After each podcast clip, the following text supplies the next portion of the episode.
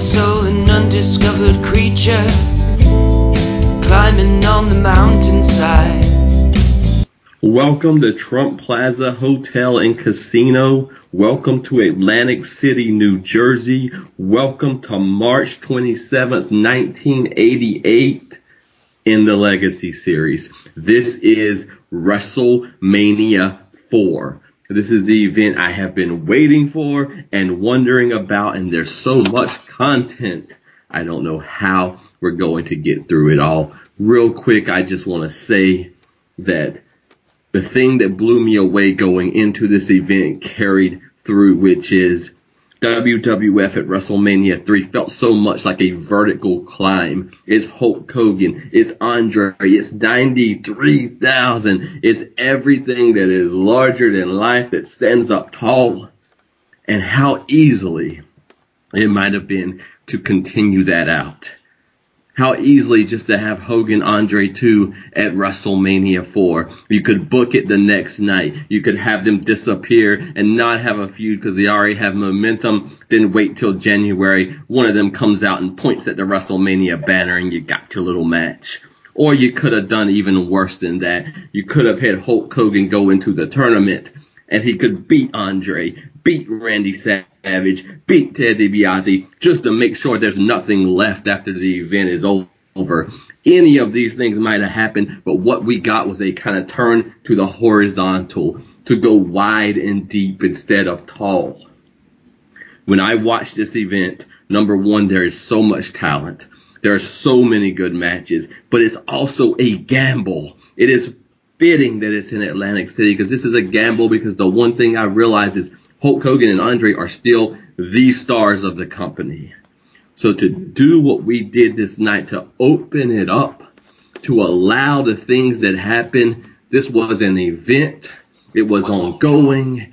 It was majestic. It was everything I thought it would be and remembered it to be, but better. Ladies and gentlemen, I am ready to get into it. There is so much to cover. Ladies and gentlemen, the hype is back. Grab your shovels because the unearthing continues. I am the Mystic, and I am joined by my friend and co-host, by God, my learned colleague, Mr. Ms. Fan, the Brain. Greetings, Ms. Fan fans. Thank you very much for joining us for this show.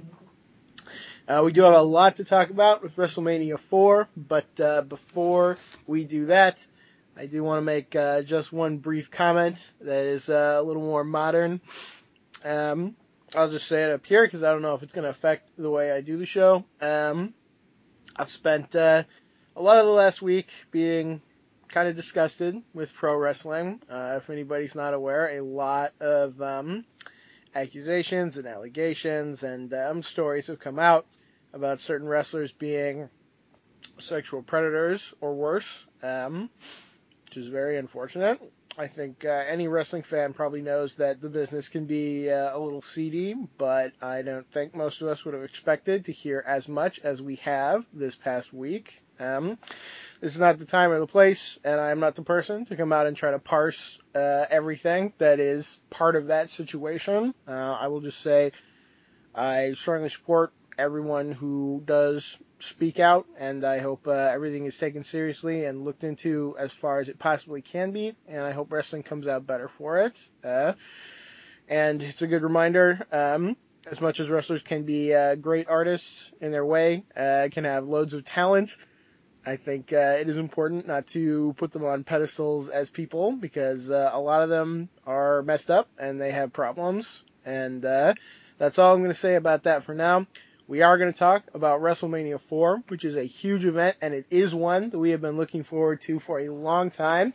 It is going to be a night that surely, and I cannot stress enough how hard it is for me to put my mind in the fan of this time on this particular night. I would think this must have been a shocking event to walk through in that time.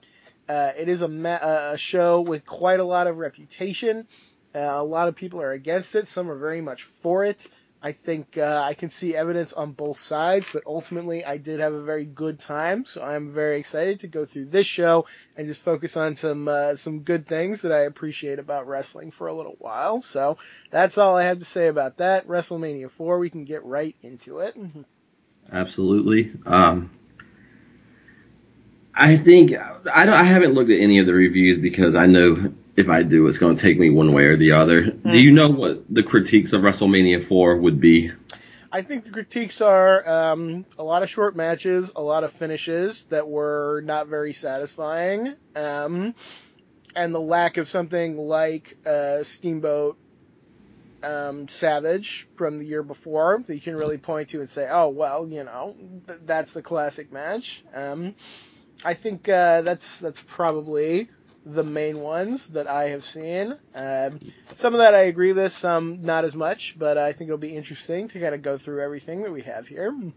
I think it's partly why I like this, because business-wise, it seems almost easier just to have a Hogan Andre and then have a traditional card that probably would give you whatever Savage is doing or someone else, give you your Savage Steamboat and give you your Hogan Andre. Mm-hmm. Like, that seems almost like the more obvious choice, but I do like how unconventional this is. It puts so many people on the card. It allows so many people to shine. And you don't get that one match, but you get a lot of little things that you might not get in a traditional card as well. I agree. There's a lot to appreciate about this card that I think may be overlooked by critics who are looking for one particular thing. But, hey, that's your taste. I hope you watch the show yourself out there so you can decide for yourself. Yeah. And I hope you also listen to us and hear what we have to say.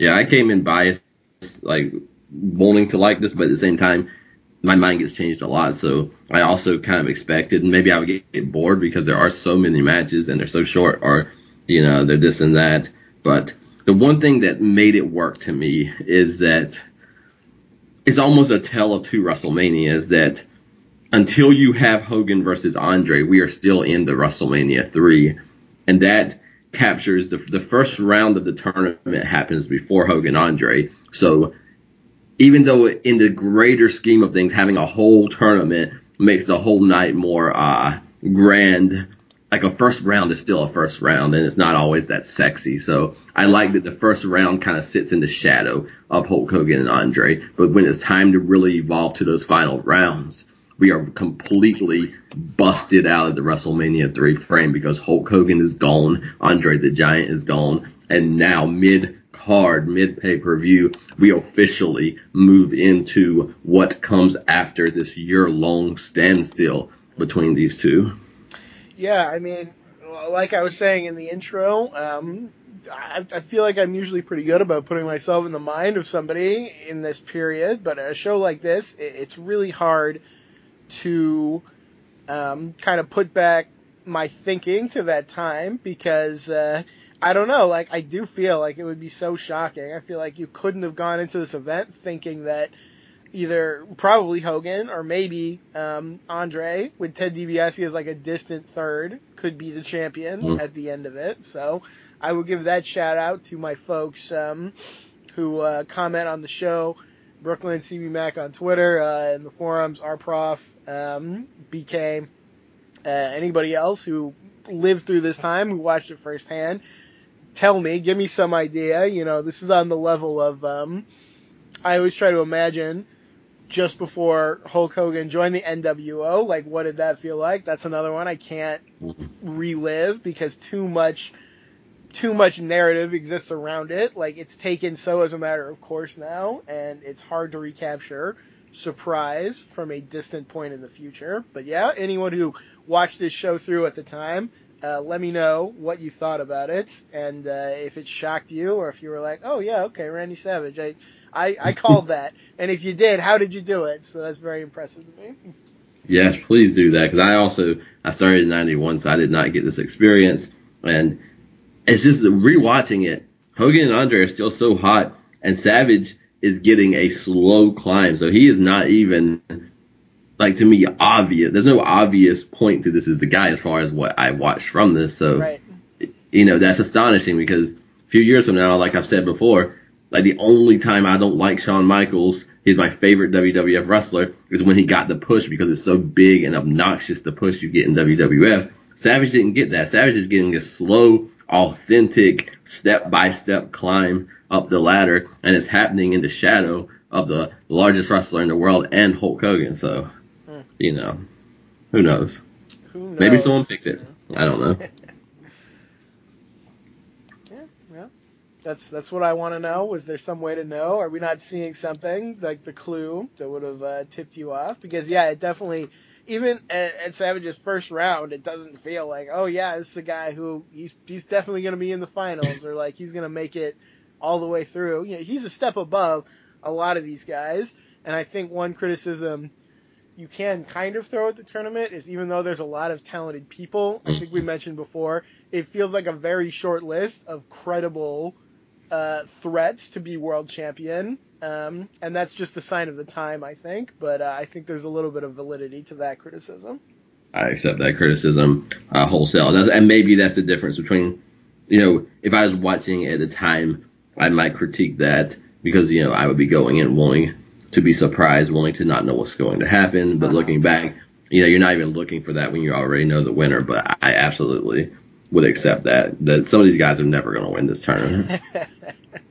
Right. They don't have a prayer. There's a few of them I'm like, what are you even doing here? Like, there were probably better options, but that's all right.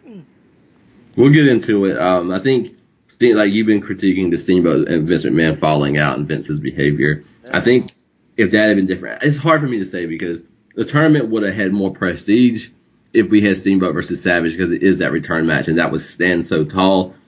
And I think I would take that still. But at the same time, I have Greg Valentine as one of the MVPs of this night. Oh, absolutely. So I wouldn't take anything away from Valentine either. All right, we'll jump in. Yeah, let's get into it for sure. It's we're talking in vague statements, so we'll get to the specifics as we go through here. We got Gene Okerlund kicking off the night. We got Gladys Knight performing. I actually was out of state, so I watched this with my girlfriend, who has watched a little bit of pro wrestling. She has listened to all our shows without knowing any face except Hogan's and Andre's, so this was a chance to see everybody. And I could not talk because I was taking notes the whole time. She would have random statements of a, you know, new fan, and I jotted some of them down, so I'll bring those. I love those. I love it. She said Mean Gene looked like an uncle type, and before the show was over, that's going to take on a double meaning when he interviews Vanna White later in the show. So. Oh, my God. Okerlund, a bit of a dirty uncle, no doubt. Yeah, at first it was like, oh, he's lovely. He looks like an uncle type. And then when Vanna White leaves the screen later, Gene Okerlund's character is going to be a little different, I think, in her imagination. So it's going to be exposed a little bit for what it is. So. Listen to WCW, the Legacy series, if you don't know that. All right, so that one we unearthed already. So yes, straight to the trophy. This is another thing. People got paid. They got their WrestleMania day, because you got a tournament and you got a battle royal. So we're kicking off right out of the gate. Jesse Ventura, Gorilla Monsoon, and Invitational Battle Royal. Yeah, absolutely. Ventura is pumped up that he does not have to talk to McMahon tonight, which is nice. I noticed we do a lot of commentary talk. I'm going to do a little more because I enjoy it a lot. I feel like the disrespect that Ventura throws at Vince McMahon, he does not really throw ever at Gorilla Monsoon, or at least not nearly as much. So we've talked a lot about the relationships between these different wrestlers. There's probably the most actual respect between Monsoon and Ventura here, at least as far as we see on screen. Yeah, I think it's a combination of things. You know, it's the kind of respect not only that he gives Gorilla, but it's also the respect that he gets back, I think, from Gorilla that he doesn't get from Vince McMahon. Oh, yeah, that's for sure. Vince McMahon, that wild-eyed fanatic to his cause. He can't respect anyone on the other side, so. They have a very grown-up conversations throughout the night where they consider both sides. They tell the truth while also, you know, repping their own brand. So it's a different flavor. And, again, this is the quality all-star teams that – every time you mix up this commentary booth, it's different, but I don't know that it ever falls off any bit, no matter who's in there. Yeah, absolutely so. And the impressive thing especially is that Monsoon and Ventura, I may have mentioned this before, but they virtually never worked together.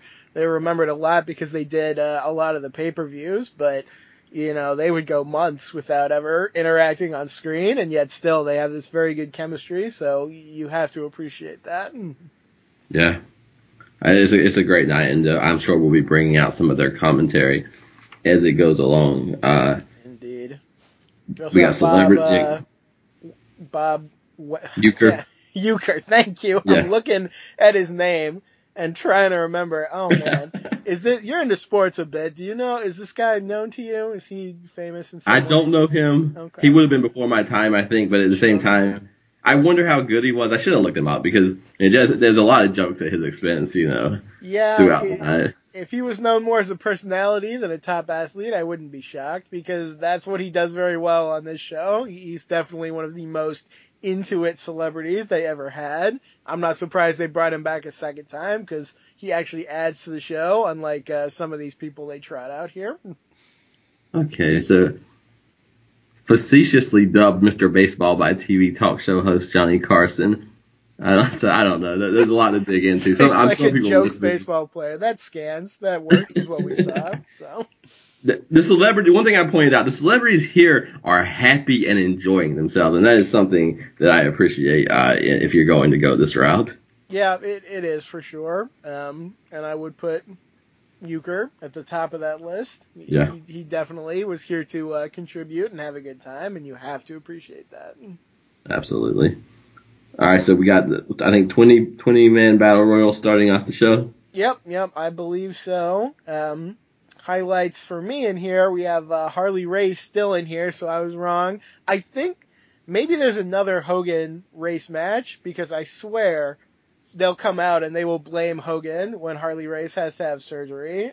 So maybe that is still coming. But I was very pleased to see that he is still here. He's on this card. He was a standout to me in this Battle Royal. Pretty much him and Bad News Brown were my big favorites in this one.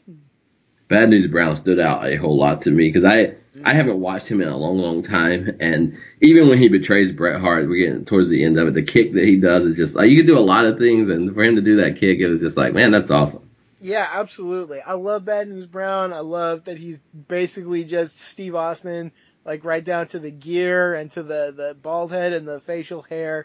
And the attitude is like spot on. So he's Steve Austin in a time that did not want to have Steve Austin. So he will only go so far, but he will do a very good job in the meantime. And I'm really glad to see him. Yeah. You also get Race eliminated by JYD, which is a callback to a, earlier feud. Yes. They had their interactions in this from a year ago. So appreciate a bit of continuity there. One thing I also liked is that when I was taking my notes and it was kind of going down to the last people, I noticed we were at the final four, and then one just guy got threw out, and I'm like, hey, how nice that when we got to the last four people, they didn't all just like go to their own corners and stare at each other for a while, because I hate that. Oh. It's coming, Miz fan. It's coming. I know.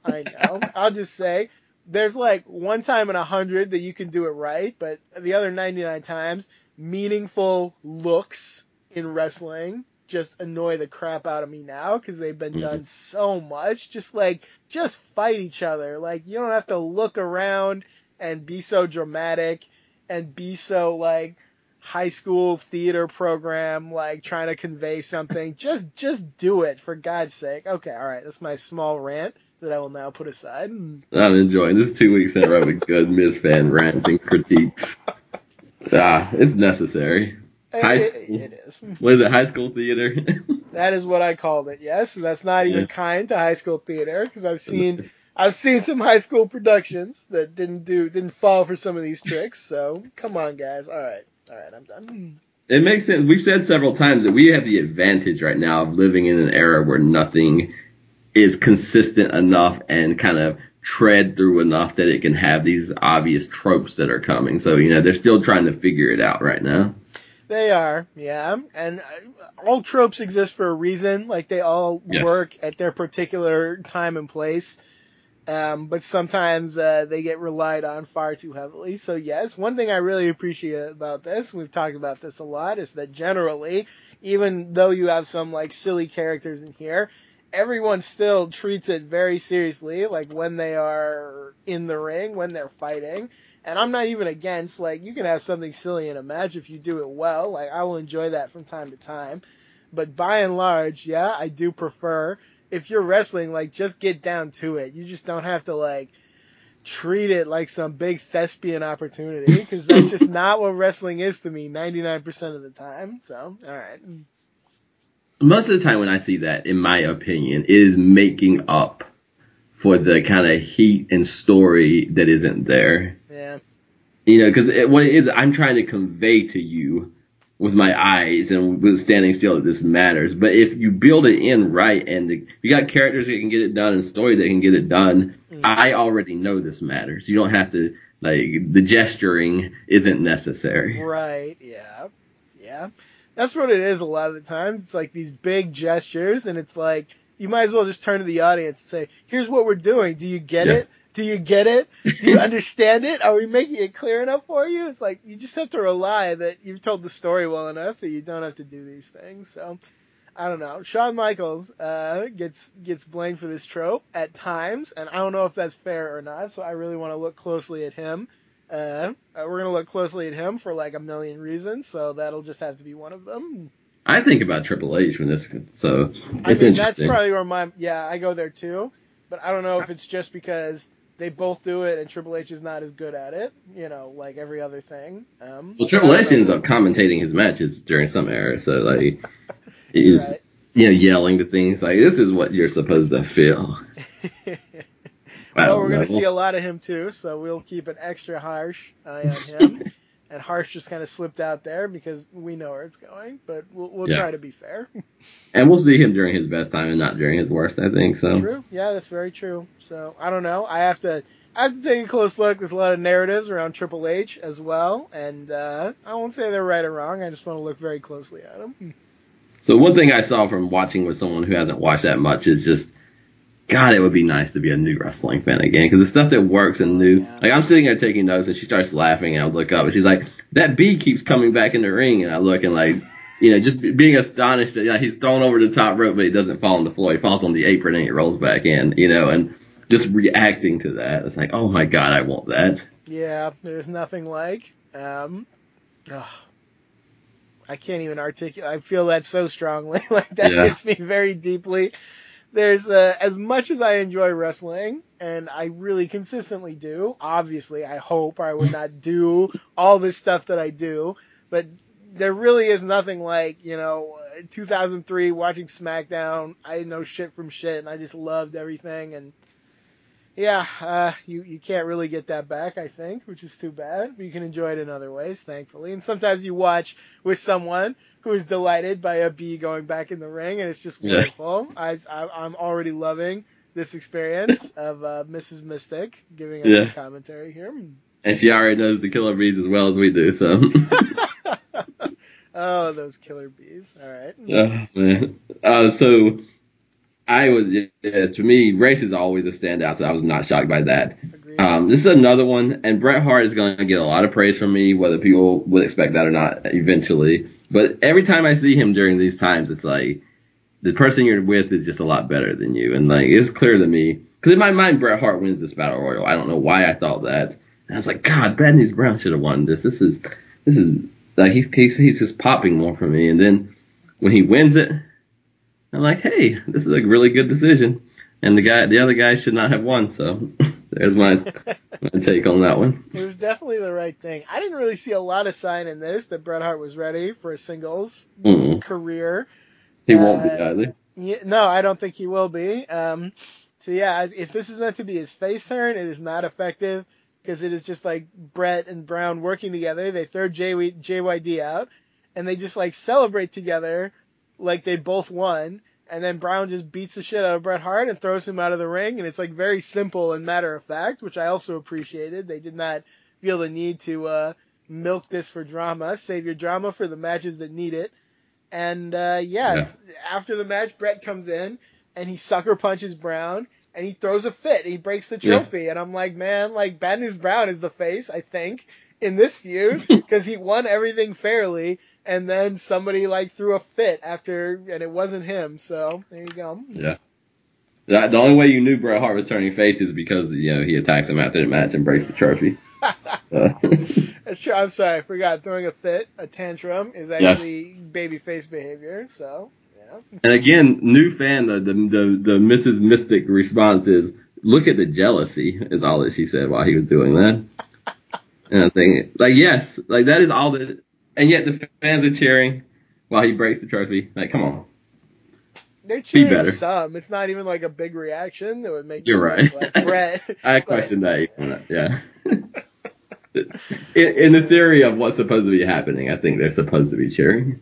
Yes, I would agree. I don't know. They're going to have to sell me more in this Bret Hart babyface run because what I saw from it the first time doesn't stand out much in my mind, and I think that is going to hold up as well here. But Bad News Brown, he stands out by a mile. Like, yeah. I love this guy.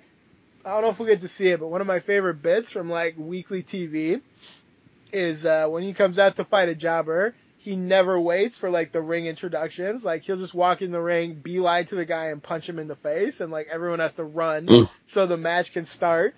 And there's just this violence which just starts, and he just has no time for any of this. He doesn't give a shit. Bad News Brown is great. He is literally everything Steve Austin will be in 1997, and he is not in a world that will appreciate him enough for that fact. Yeah, there's so much he could do. Like, think about a Bad News Brown, Randy Savage feud during this era and what it could be. So good. Yeah, Bad News Brown, he could feud with anyone in this era. I would, if Ricky Steamboat were not on his way out the door, I would love to see that feud. Man, there's hardly anyone I wouldn't like to see him wrestle, so that's, there you go. Bad News Brown is the man. Bad News Brown and Hercules. Oh, yes. Our man Hercules. Are you kidding me? That would be great. Oh, I would love that. Oh, boy. Yeah, I know we got Bad News Brown and Piper. Other than that, I don't know what we have from Bad News Brown. We got Bad News Brown and Jake at one point. That'll be interesting. Yeah, I don't know what else he gets to do. He leaves kind of abruptly, I think, because he wasn't being treated that well, which is not uncommon for this time, as we will find out. But yeah, we will we'll cover that as we go. Winning the Battle Royal to kick off WrestleMania 4, you would think you would have somewhere you'd be going at that point, but you'd think so. Well, I will say, I don't know, I can't recall all the details of him, and a lot of guys are just not like title oriented in this time. Like, they may get the occasional shot, but they are stars without the need to be like WWF champion or Intercontinental champion. They are just stars because of who they are. And I think Bad News Brown is and should have been even more in that category because he is just great and he doesn't really need any bells and whistles to be great. Yeah. So we got celebrities. Bob Uecker is looking for Vanna White, Jesse Ventura. They have an ongoing moving plot that runs through the show. Robin Lee. People were nuts, I guess, about Vanna White in this time.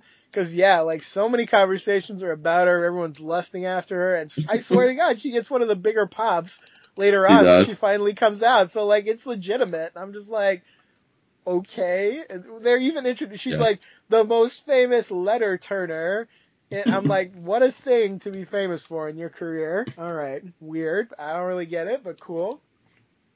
She was outside my time, too, but I remember, like, those kind of references to her even when I was young. And it's always weird, like, hearing things about people that kind of everybody knows about, but you don't, and you're kind of standing outside looking at it. You know, it's always a little bit different. I never even watched, like, any game shows, so it's, like, it's very much out of my mental arena, I guess.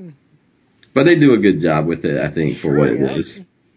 And then, like, Robin Leach, this right here should be absurd. Robin Leach of the Lifestyles of the Rich and Famous comes out to read the scroll with, like, whereas the World Wrestling Federation. And it has a Wizard of Oz vibe to me, but, like, I thought it works so well in that this is what WWF imagines itself to be. And for some reason, I like it, and I'm okay with it.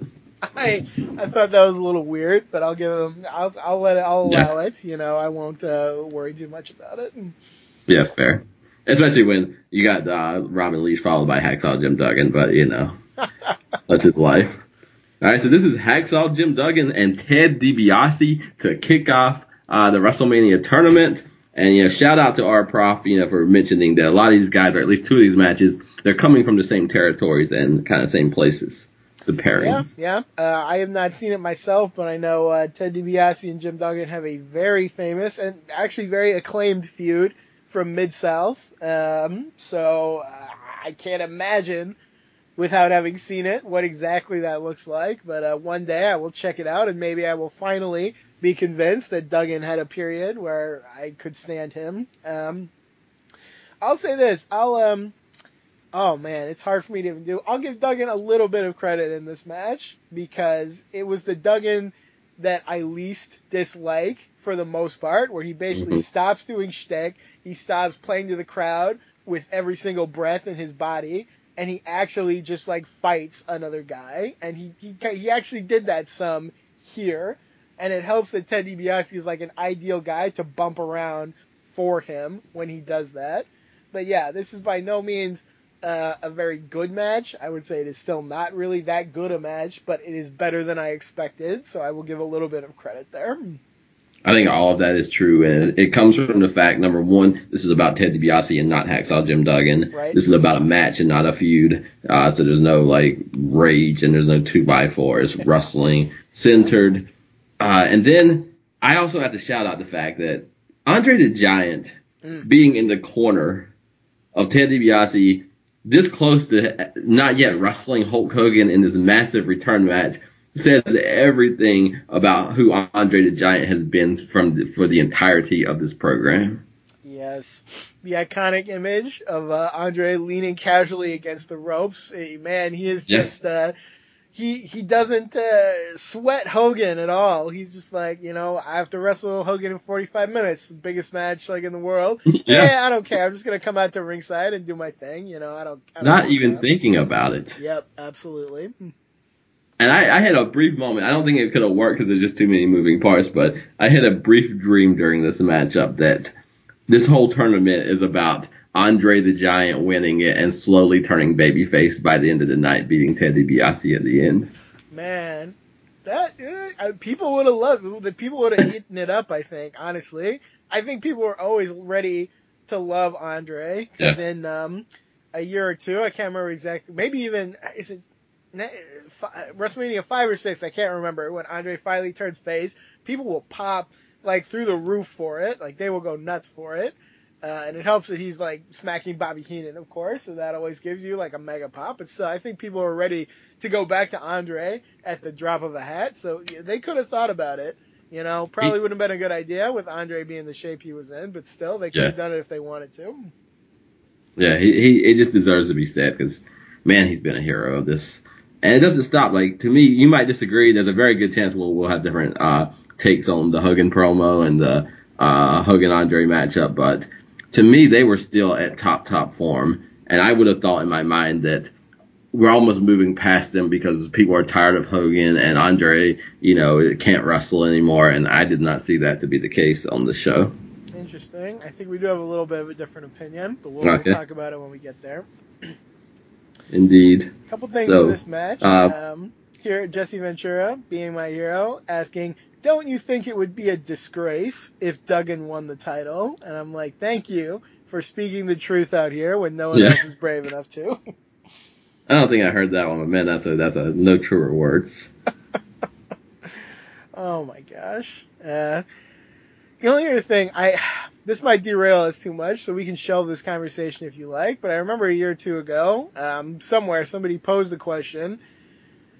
Hulk Hogan, Andre the Giant, WrestleMania 3. We'll take our minds back there for a second. Let's say Hogan picks up Andre to slam him and tears his back in the process, and he is injured, and he cannot remain champion. He cannot keep going. Who then, I wonder, would the WWF have gone with? And I only asked that here because I remember somebody pitched that it could have been Duggan, which terrified me.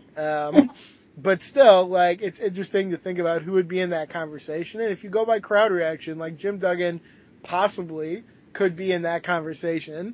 So I don't know. That would have been an unthinkable thing to happen, but I'm just going to throw it out there because I think it's an interesting hypothetical. Are we talking about Hulk Hogan being gone forever? Like, what are we talking about in this scenario? Let's say he's gone for a year. What do you do in that case? have Andre the Giant maybe be the world champion and dominate the promotion, because, or like I go steal somebody else from another promotion. That might be the thing I do, but I do not pretend like mid-card at best talent are world champions in Hacksaw Jim Duggan. I don't know. What would you do? I really don't know. It's a tough situation to be in. Like, at that point, Randy Savage is still a heel, but you probably know you've got something there. So do you try to go earlier with him? Do you try to put it on Andre, even though, like, I don't think he even wrestled after WrestleMania III for, like, a very long time because he was not in the best shape. Do you temporarily put it on a lower guy who is very popular? Do you go out and get somebody? I've heard one of the Von Erichs talked about as a possibility. I don't know. You know, there's no easy answer to replace Hulk Hogan in this era, so I'll throw it out to our listeners as well. Looking at that time and place, who do you think possibly could have even tried to step into those shoes? So, I don't know. It was very interesting, I thought, to think about those possibilities, though. Yeah. This is the pretend difficulty that WCW had when Sting got injured in 1990, so instead that would actually be a real concern. You got it. Okay, so yeah, I think you could go a lot of different ways. I would like to hear what people say. We can carry that conversation on beyond the show. Absolutely. To finally get past this match, Andre does cheat to help DiBiase get the win. Surely everyone must have seen that coming, so we have Ted DiBiase as the first person to progress in this tournament. Yeah, Andre has the fastest leg trip in the business. He does. He's like lightning there at the ropes. So yes. So Andre helping DiBiase, and the plan is in order. Everything is going right for this group to start off. Gene Okerlund is in the back with Brutus the Barber Beefcake. That creep. Oh man. He's here to be creepy. Okerlund asks him where he got his clothes, and like he can't answer. He's like evasive about it because I think it was not.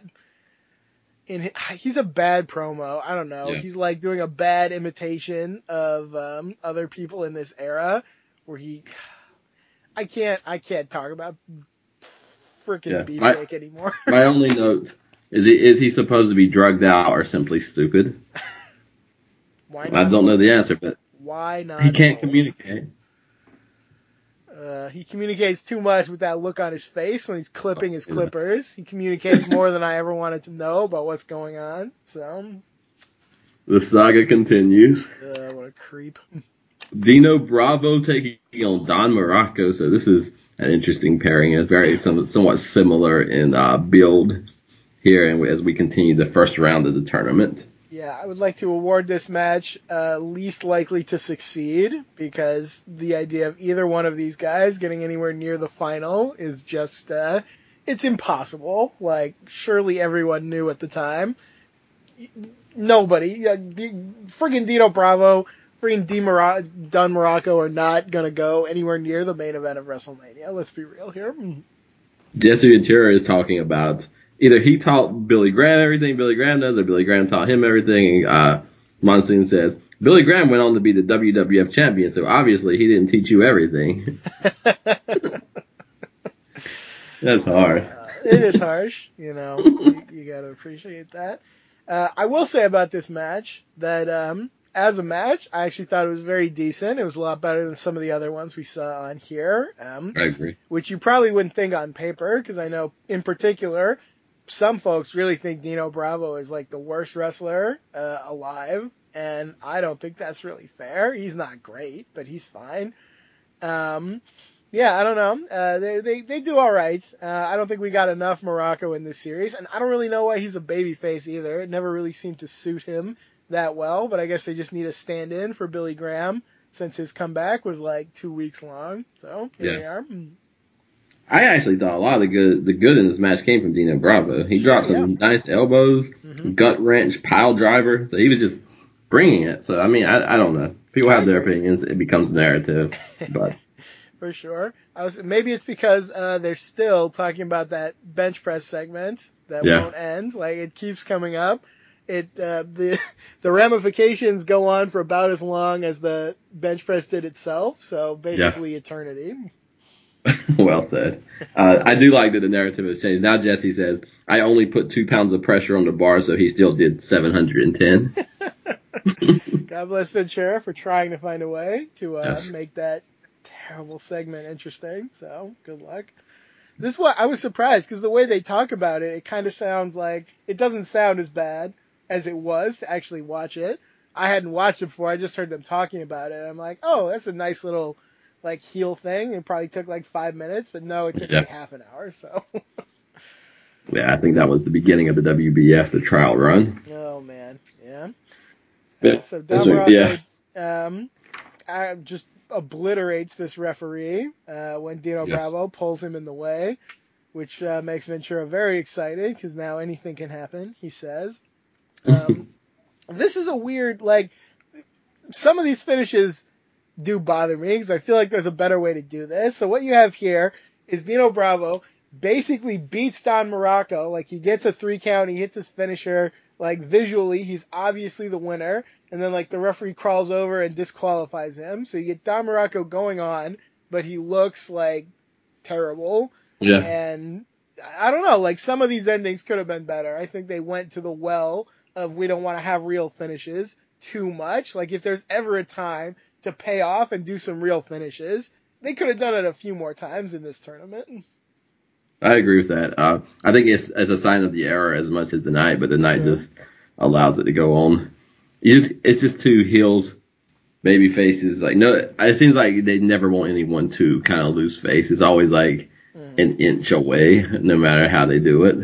Yeah, and honestly, I think that's good in a lot of ways. I think that's a reason why you look back at this era and everybody feels like they're bigger stars just for being in the era, because you don't see them lose hardly ever, and if they do lose, it's probably a big deal, which is not really the case, you know, in later eras.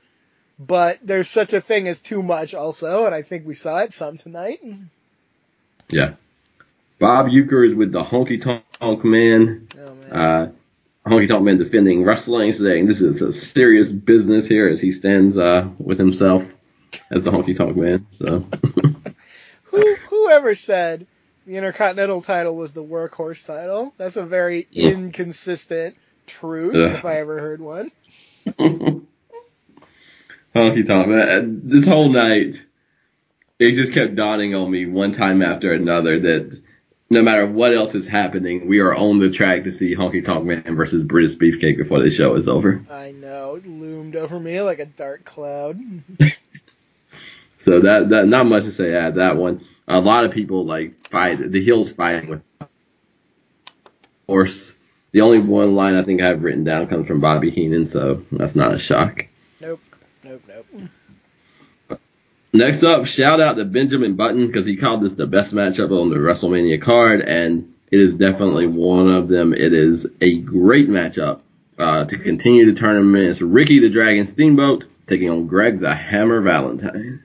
And yeah, I think I might well agree with that. There's only one other match that I really think is in conversation for the best actual match of the night, but it could very easily be this. And you look on paper and you're not really surprised by that.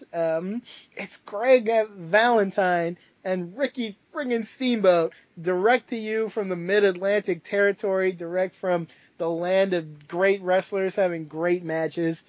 This was great. They got more time than I thought they would, too, and I really appreciate that. This is probably one of the longer matches on the card, and I'm sure it's not even 10 minutes, but even so, I'm glad they got the time they got, and I'm really glad that they just got to massacre each other here, because they were hitting each other like they were trying to chop through meat at the butcher shop, and I really love them for that. I got to appreciate both these guys. Two big favorites here. Yes, I got this as one of two of the best matches on the night, and everything you said, there's a lot I want to break down, but this is just two people who have very different styles, but they have their own styles, and they are confident in them, and they are good in them. It is, like you said, Mid-Atlantic. It is a year before Ricky Steamboat and Ric Flair had that series of matches that we covered, and it's just very special. So Steamboat Valentine. Steamboat, of course, wants to get around the ring. This is a guy that can move side to side. He can duck down the pin. You come back up and never even lose pace. versus Greg Valentine, who wants to put you down and be still and just like hammer on you. So completely different objectives, and they both are after it the whole time. This has got to be like a prototypical fire versus earth match. Yeah. This is like a volcano erupting on like a rocky plain, and you're like, is the plane going to melt or is the lava going to cool down? I don't know, but like so strongly in their elements, both of these guys. Yes. So the Ricky Steamboat brought down the baby, and we get a shot of the baby's face towards the end. And I said, the face looks like Steamboat. And my girlfriend said, the eyes. And then I said, the anger. Yeah, absolutely. That's your kid, Steamboat. Oh, yes. Man, that baby, that was quite a prop for him, for sure. Oh, my gosh. This is also, Jesse Ventura says of the baby, a couple months old and looks like a power lifter, cheeks bigger than Bundy. Ventura always with the great lines. Like at the start of this, Ventura's like, I don't think Valentine should go hold for hold here. I think he should cheat. So, yes. This is very upfront. You have to appreciate Ventura a lot. I don't know what category the deep arm drag belongs in as the best things in the world, but there should be a category that it should be amongst the best of. Oh, it is awesome. I love it. I can barely even decide which one of these two guys I like more, because they are different, and they're both really just phenomenally great. I definitely do think of Valentine on Steamboat's level in terms of just being an all-around great, great, great performer.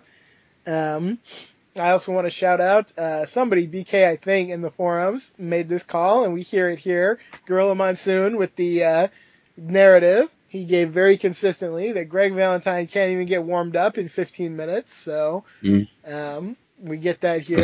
So that, there it is for you. It's also, if you just go by kind of lazy narrative, and even saying that, oh, this is a WrestleMania, doesn't have any great matches. It's still, this is a WrestleMania that has Greg Valentine versus Ricky Steamboat in the world title tournament and ends the world title tournament that includes Hulk Hogan and Andre with Randy Savage versus Ted DiBiase. Yeah. So, you know, it's interesting who was on the show and some of the matches that we get. There's clearly, some quality stuff here, and I hope that everyone would at least recognize that. Although, on the other hand, I'm very torn because I really like the tournament. I do wonder, if you have 8 guys instead of 14, does that make it any better? Do you maybe get a chance to have your cake and eat it too? If you have Valentine and Steamboat, and they get 15 more minutes, and they get like 5 more minutes, and they're treated as more of a big deal instead of, there's kind of a feeling in this match like neither of these guys are going anywhere, you know. So there's a certain feeling to that. I don't know. If they're fighting over the Intercontinental Champion instead, does it make it different? Do they get more time? It's interesting to think about different things you could have done. As much as I do like this show, I do have to wonder about other possibilities that you could do. Yeah, I think that's true. I don't know if the tournament makes a difference or not. I think Steamboat is on his way down, if not out. Yeah. And Greg Valentine, I don't know why Greg Valentine can't be more, but, you know, the shocker for me is because... Yeah, go ahead. I would just say he won't be. Yeah, so you're right about that, too. So I don't know if he would have got the shot, because what stands out, Steamboat seems still like a big deal in some regards, because he is the guy who had the match with Savage a year prior. Greg Valentine just never seems like a big deal. So... I wonder also if it's only because Steamboat is on his way out that we're allowed to see Greg Valentine even look as good as he did. Probably, yeah. I mean, we've seen very little emphasis on Ricky Steamboat. He had that very boring match with Rick Rude, and besides that, he's been doing almost nothing. So, yeah, you're right. It's a very good point that it's not necessarily about the tournament. Maybe that affected the time they were given, but mainly it's about, not really appreciating either of these talents to their full extent. So it is a very good point. It blows my mind that Greg Valentine is in this company, and Honky Tonk Man and Brutus Beefcake are dominating the IC title picture. Right? Like Valentine should have been champion, and Honky Tonk Man should have been like his manager or something. Like, it would have made more sense, for God's sake. No argument there. Yeah. One of my favorite things in wrestling is the crossbody roll through, which is what ends this matchup. Yes, indeed, Valentine with the handful of tights. I will say here, the finish was fine. It was a lot better than some of them. But I was thinking the crowd was feeling actually very deflated here, because you've had four matches, and three of them the heels won, and the only one the face won was, like, a very lame disqualification. So I thought, like, they were really just waiting for somebody they liked to win here. Yeah. It just feels like whatever happened, you know, with Steamboat and Vince McMahon just was never meant to happen, because Steamboat would have been more popular. He would have been getting a bigger push, and he would have been one of the bumps along the show, you know, and otherwise. Absolutely, yeah. It wouldn't – I don't know if this, like – you have to think about what's right for the era. It's not just about, like, trying to have great matches. You want to tell us a story, but, man, if Steamboat had wrestled DiBiase in the semifinals – like, wow, that would have been really cool. You know, that would have felt a little more prestigious than some of the stuff we did get. I think I like that better than Steamboat Savage too. So I'm just gonna put. I hadn't thought about that. That's It would have been cool. They really wanted to give Ted DiBiase the bye, so I get that, and it did add something to the final. But there are also some really cool possibilities out there that were left on the table. Yeah, I think it's good to make these points, but I wrote down the word theater like three or four times, because this is theater, this is a production. Yeah. The Hogan, Andre, DiBiase, Savage story. It is story first, and way down matches, you know, second. Yeah, and I definitely appreciate that, because I've seen too many shows where the emphasis is only on matches, and those can get very tiresome in certain contexts. So I appreciate a show that is story driven, but again, I just think maybe there's a better balance you can stray. So yeah. I think Savage is getting what will be the Bret Hart push as well, where we're gonna have him in grueling matches that he barely wins, while his opponent, you know, doesn't have to wrestle type thing. Yeah, absolutely. Which Okerlund with the Bulldogs and Koko B. Ware, and Matilda is back. Weasel hunting. Koko B. Ware says, Matilda, I want you to eat his lunch. God bless Koko. British Bulldogs are not good promos, so another point against them. They were just like, I don't know, I want to believe they weren't on something, but man, they were just like giggling and being weird, and I don't know. The Bulldogs continue to be very iffy, at least in my estimation. It's so hard to know. Like, Bret Hart is the hardest person for me to believe, but especially when the story points to Bret Hart being a genius.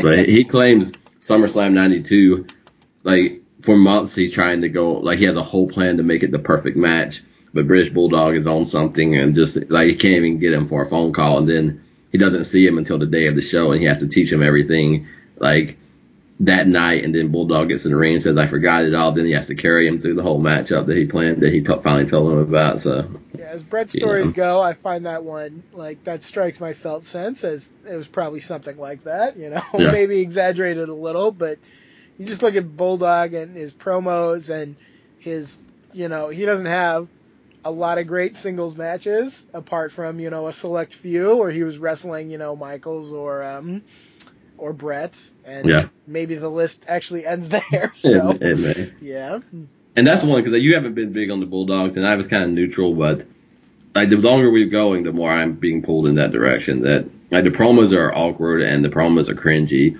and I enjoy a British Bulldog match. Like it's almost like the Sting Luger stuff. Like I know the stuff he's going to do. So if you pair, like you said, you pair him up right, and I enjoy it, but he doesn't seem connected and plugged in a way that would make me excited about him. Yeah, that's definitely how I feel as well. And somebody pointed out that a lot of what we're seeing is post-injury to Dynamite, so maybe not seeing them at their best, like with a lot of these guys. But even so, like, we got to judge by what's there. So yeah, we've said that about Dynamite. Like, my 2 points on Dynamite will always be, number one, it's probably not fair to him. Number two, I don't care. Yeah, he was not fair to a lot of other people, so there's some karma in that, perhaps. Oh, man. So we got Slick accompanying the Natural Butch Reed to take on Macho Man Randy Savage with Miss Elizabeth. The tournament continues. absolutely Randy Savage coming out in a beautiful blue robe. And I gotta say, I like the costume changes, but his first robe actually was probably my favorite out of all of them. Like, this thing was beautiful, I thought. So yeah, that's the hard thing. Is like, it's such a great idea, you know, but then how do you decide, like, first, second, third, fourth? So that's a fair point. The first might be the best. You know, I always thought he also changed, like, he changed his whole gear. And he actually did it. It was just his entrance gear. So I'm not going to critique him just for that, because that's a lot of changing. But still. God bless Slick, doing some dancing in the ring. Still got to show some love for this guy. Here's a match that Savage is not going to be dominant in all these matches, but I thought he won this one very easily, kind of without incident in just a couple of minutes. So too bad for Butch Reed, who I like a lot. I feel like maybe he had something more on the table than some of these other guys that got more time, but that's how it goes.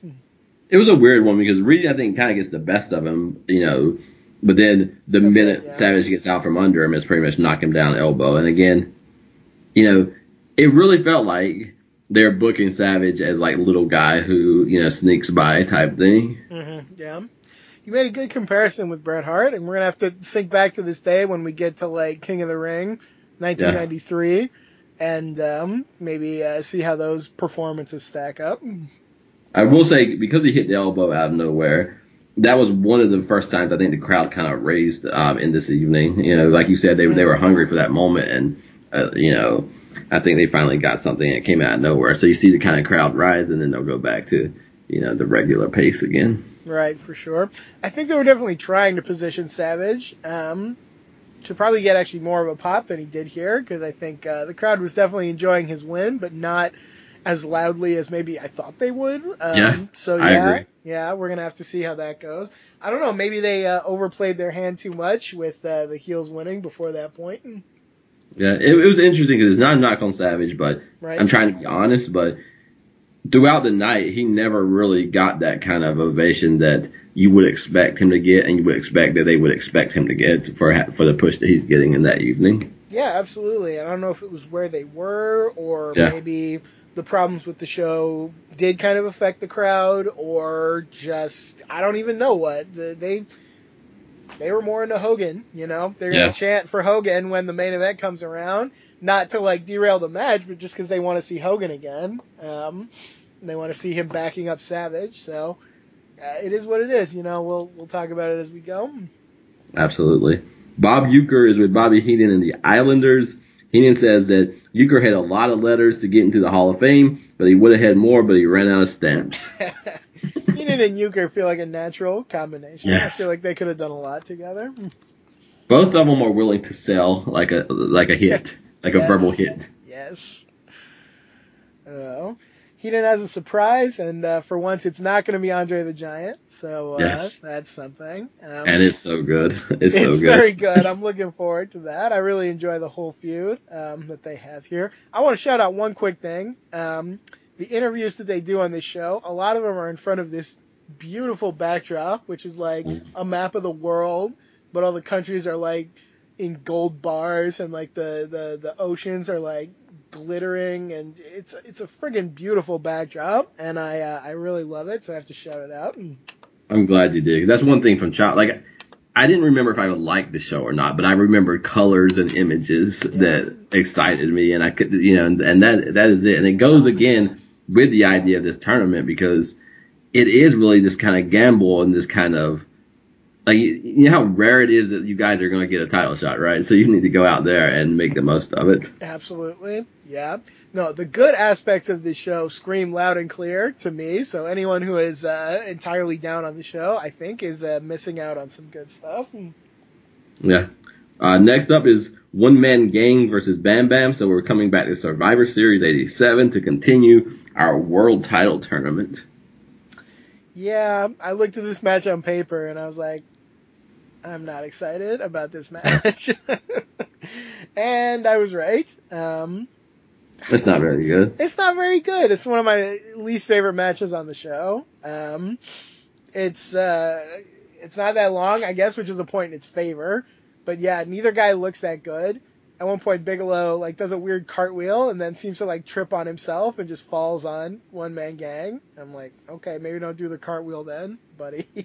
Yes, this is why though I love Gorilla Monsoon and Jesse. Gorilla Monsoon says a splash. Oh, he didn't get up in the air for that one. Like he didn't leave the ground. And instead of like pretending, just tell it like it is.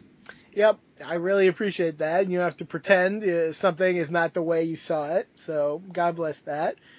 Honestly, I didn't even follow exactly how this match ended. It's like this really convoluted count-out finish. Yes. And this is another point in like the bad finish category because this was it did not do the tournament any favors, I think.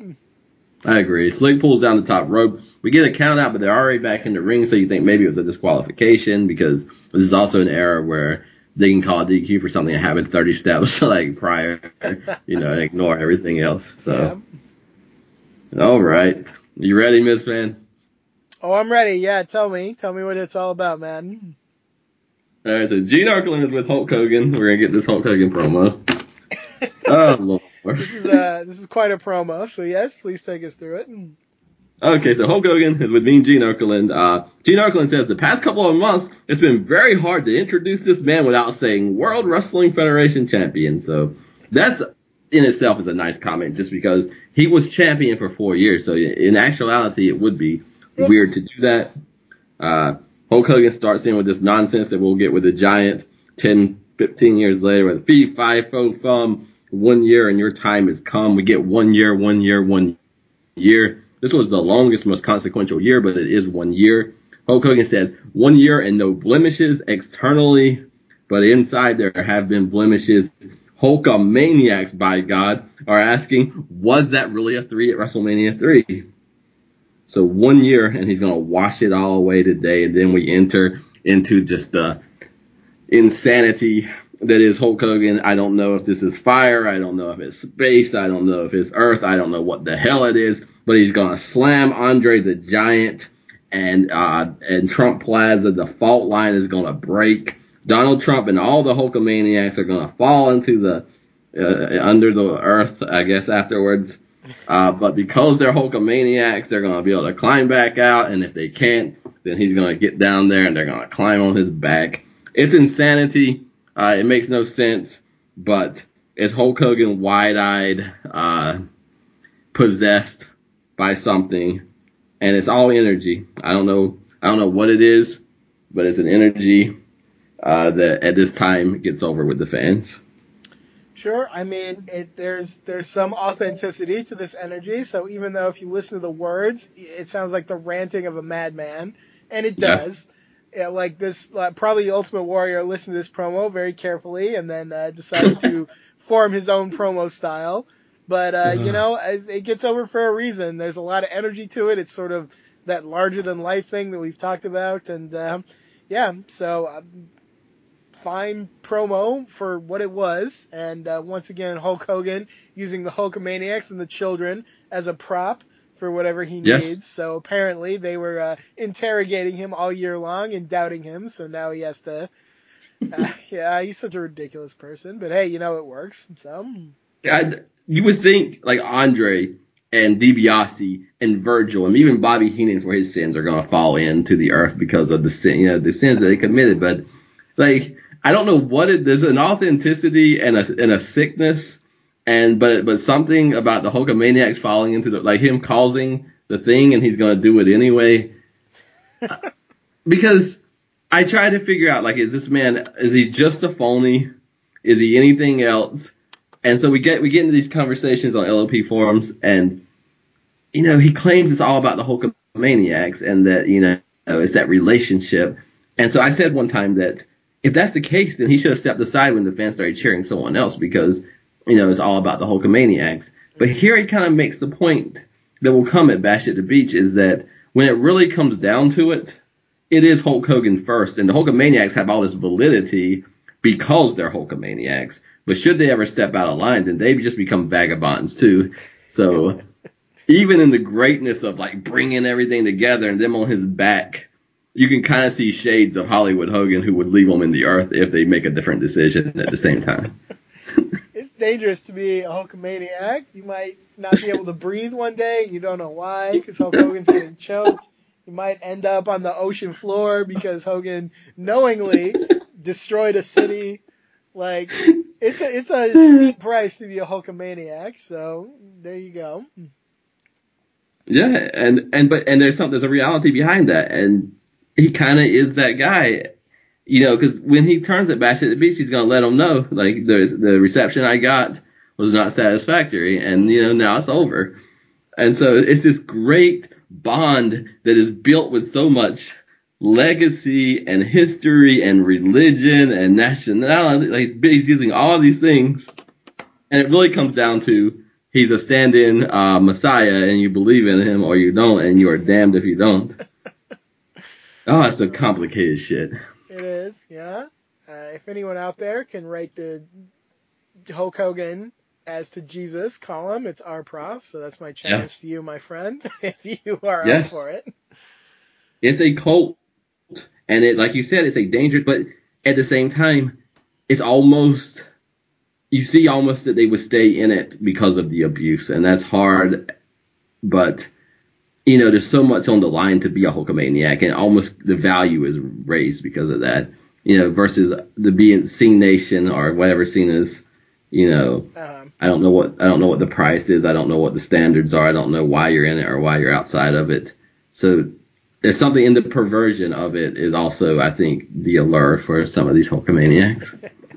I think part of being a Hulkamaniac is suffering for your leader, because time and time again, Hogan will put the Hulkamaniacs in harm's way in these promos, and the year he really loses it, he's talking about them being gassed by Sergeant Slaughter and being in a mass grave by The Undertaker and all this stuff, and it's just the culmination of what we're already seeing. If you're a Hulkamaniac, better be willing to pay that price and suffer, and you'll probably do it gladly, because that's what kind of cult we're in, everybody. It is, and this is the second or third time that he said he's going to split the fault line from, I think, the Northeast all the way to Florida. So it's also times, he always mentions Hulkamaniacs who aren't even in the building. They may not even be watching. They don't even know what's going on, but they're going to suffer the consequences for being a Hulkamaniac. They will. And it's a weird, like, you would think you would not say these things. But he's so forward about it. He might as well cut out a promo and say, oh, it'll be 7 years of suffering for all the Hulkamaniacs, but then you'll go to Hulka Heaven after that, you know. So it's Hulkamania as the rapture, you know. I don't know what to tell you. It is, and that the tribulation is kind of, you know, that WCW, like the NWO is brought. Number one, NWO is the New World Order, which is a biblical term connected to all of that. Yep. But it is on all of it is like you stop cheering me, and now you're going to go through tribulation, and you're going to pay, and you're not going to have anything, and I'm going to strip you of everything that you have, because you know that it's Garden of Eden, because again there's only one fruit you cannot eat of, and that is like betraying Hulk Hogan, disrespecting Hulk Hogan, not, you know, doing the Hulkamaniac thing, and you ate of it, by God, and now you have sinned and you are damned. That's what happens when two wrestling fans had to go to too much Sunday school when they were kids. So this is the consequence. It's weird, though, because I'm remembering something from – because my older brother was the biggest Hulkamaniac in the world, and yeah, he hated Lex Luger and that red, white, and blue stuff, because he always let me know, oh, the fans aren't cheering this, and this is not Hulk Hogan.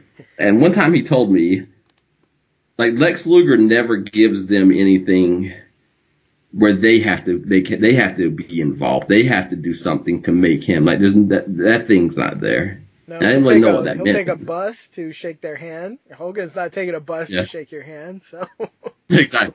Okay, yeah, you're going to take a bus to me, and then I'm not going to be there, and you're going to like it. And then the bus will explode because I'm fighting somebody, and it's all right, yeah. Oh, man, so that's Hulk Hogan's promo, and that's the commentary around it.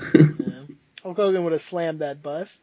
Luger should have racked the bus, then people would have liked him, so. I don't think Vince liked him doing the rack, so. Well, that's true. They gave him the forearm and all this other weird crap. Man, the rack is like the best thing. It is. Okay, all right. I'm going to just put that aside. We're going to talk about it a lot later.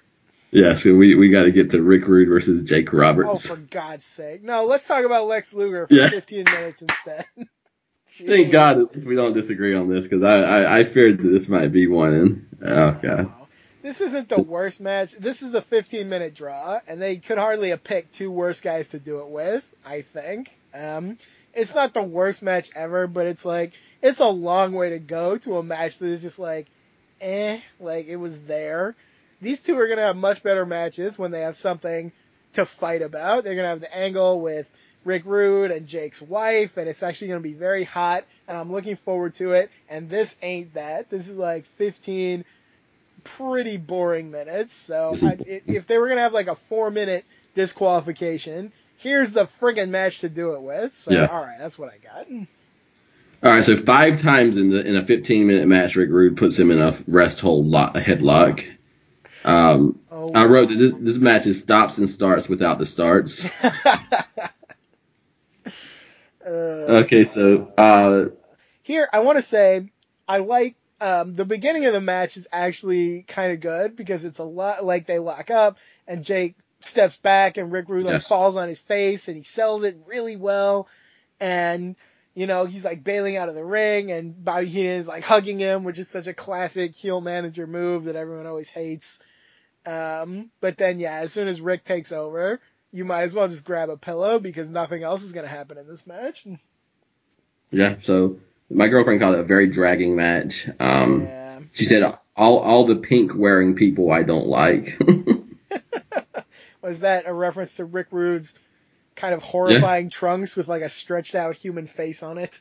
I don't know who else it is, but I guess it's Bret Hart in the Battle Royal, Rick Rude. I don't know if there's anyone else, but anyone that she has seen so far in pink she had not enjoyed. So that's plenty. I thought Savage was pink, though. Maybe it was purple or something. He may have. I don't know. But Savage, I don't think, was in that list. I wouldn't think so.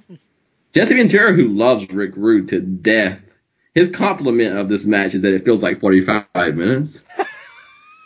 That's his compliment. I missed that, but it's incredibly apt, yeah. This match was almost as long as the Dino Bravo lifting segment, so there you go. The Boston Crab pin is also not a cover, by the way. No. That is not a pin. That man's not being pinned, so that irritated me. This is bad. I don't know how many people out there have the guts to say it because I realize who's in the match, but this is not a good match. It's not, yeah. I don't know. If you think this match is great, explain to me why. And I'm not like I said, I think these two actually have really good matches later, and we're going to watch some of those, and hopefully we will be as fair to them as we're being to this. This match, it's not good. It's an match. Like, there's just not much there. Yeah. There's no excuse for 5 times going down the mat in a headlock in a 15-minute match. There's no excuse. Maybe you had it right. Rick Rude's idea of being a heel is just to bore the audience into submission. So it's annoying because you can see all the good things about Rick Rude, and I think we will see at times when he is pushed out of this comfort zone where he will be kind of what people say he is, where he will be like this great, like total package wrestler. But man, if you let him do what he wants to do, seemingly, you should probably just go to sleep. Instead, it will save yourself some time. It is a form of antagonism, I think, as a heel. And I don't know what it is about my fandom, but more times than not, if your goal is to like be a heel because you annoy people, at the end of the day, then you still annoy people, and I'm not paying and giving my time just to be irritated. It's got to be more than that.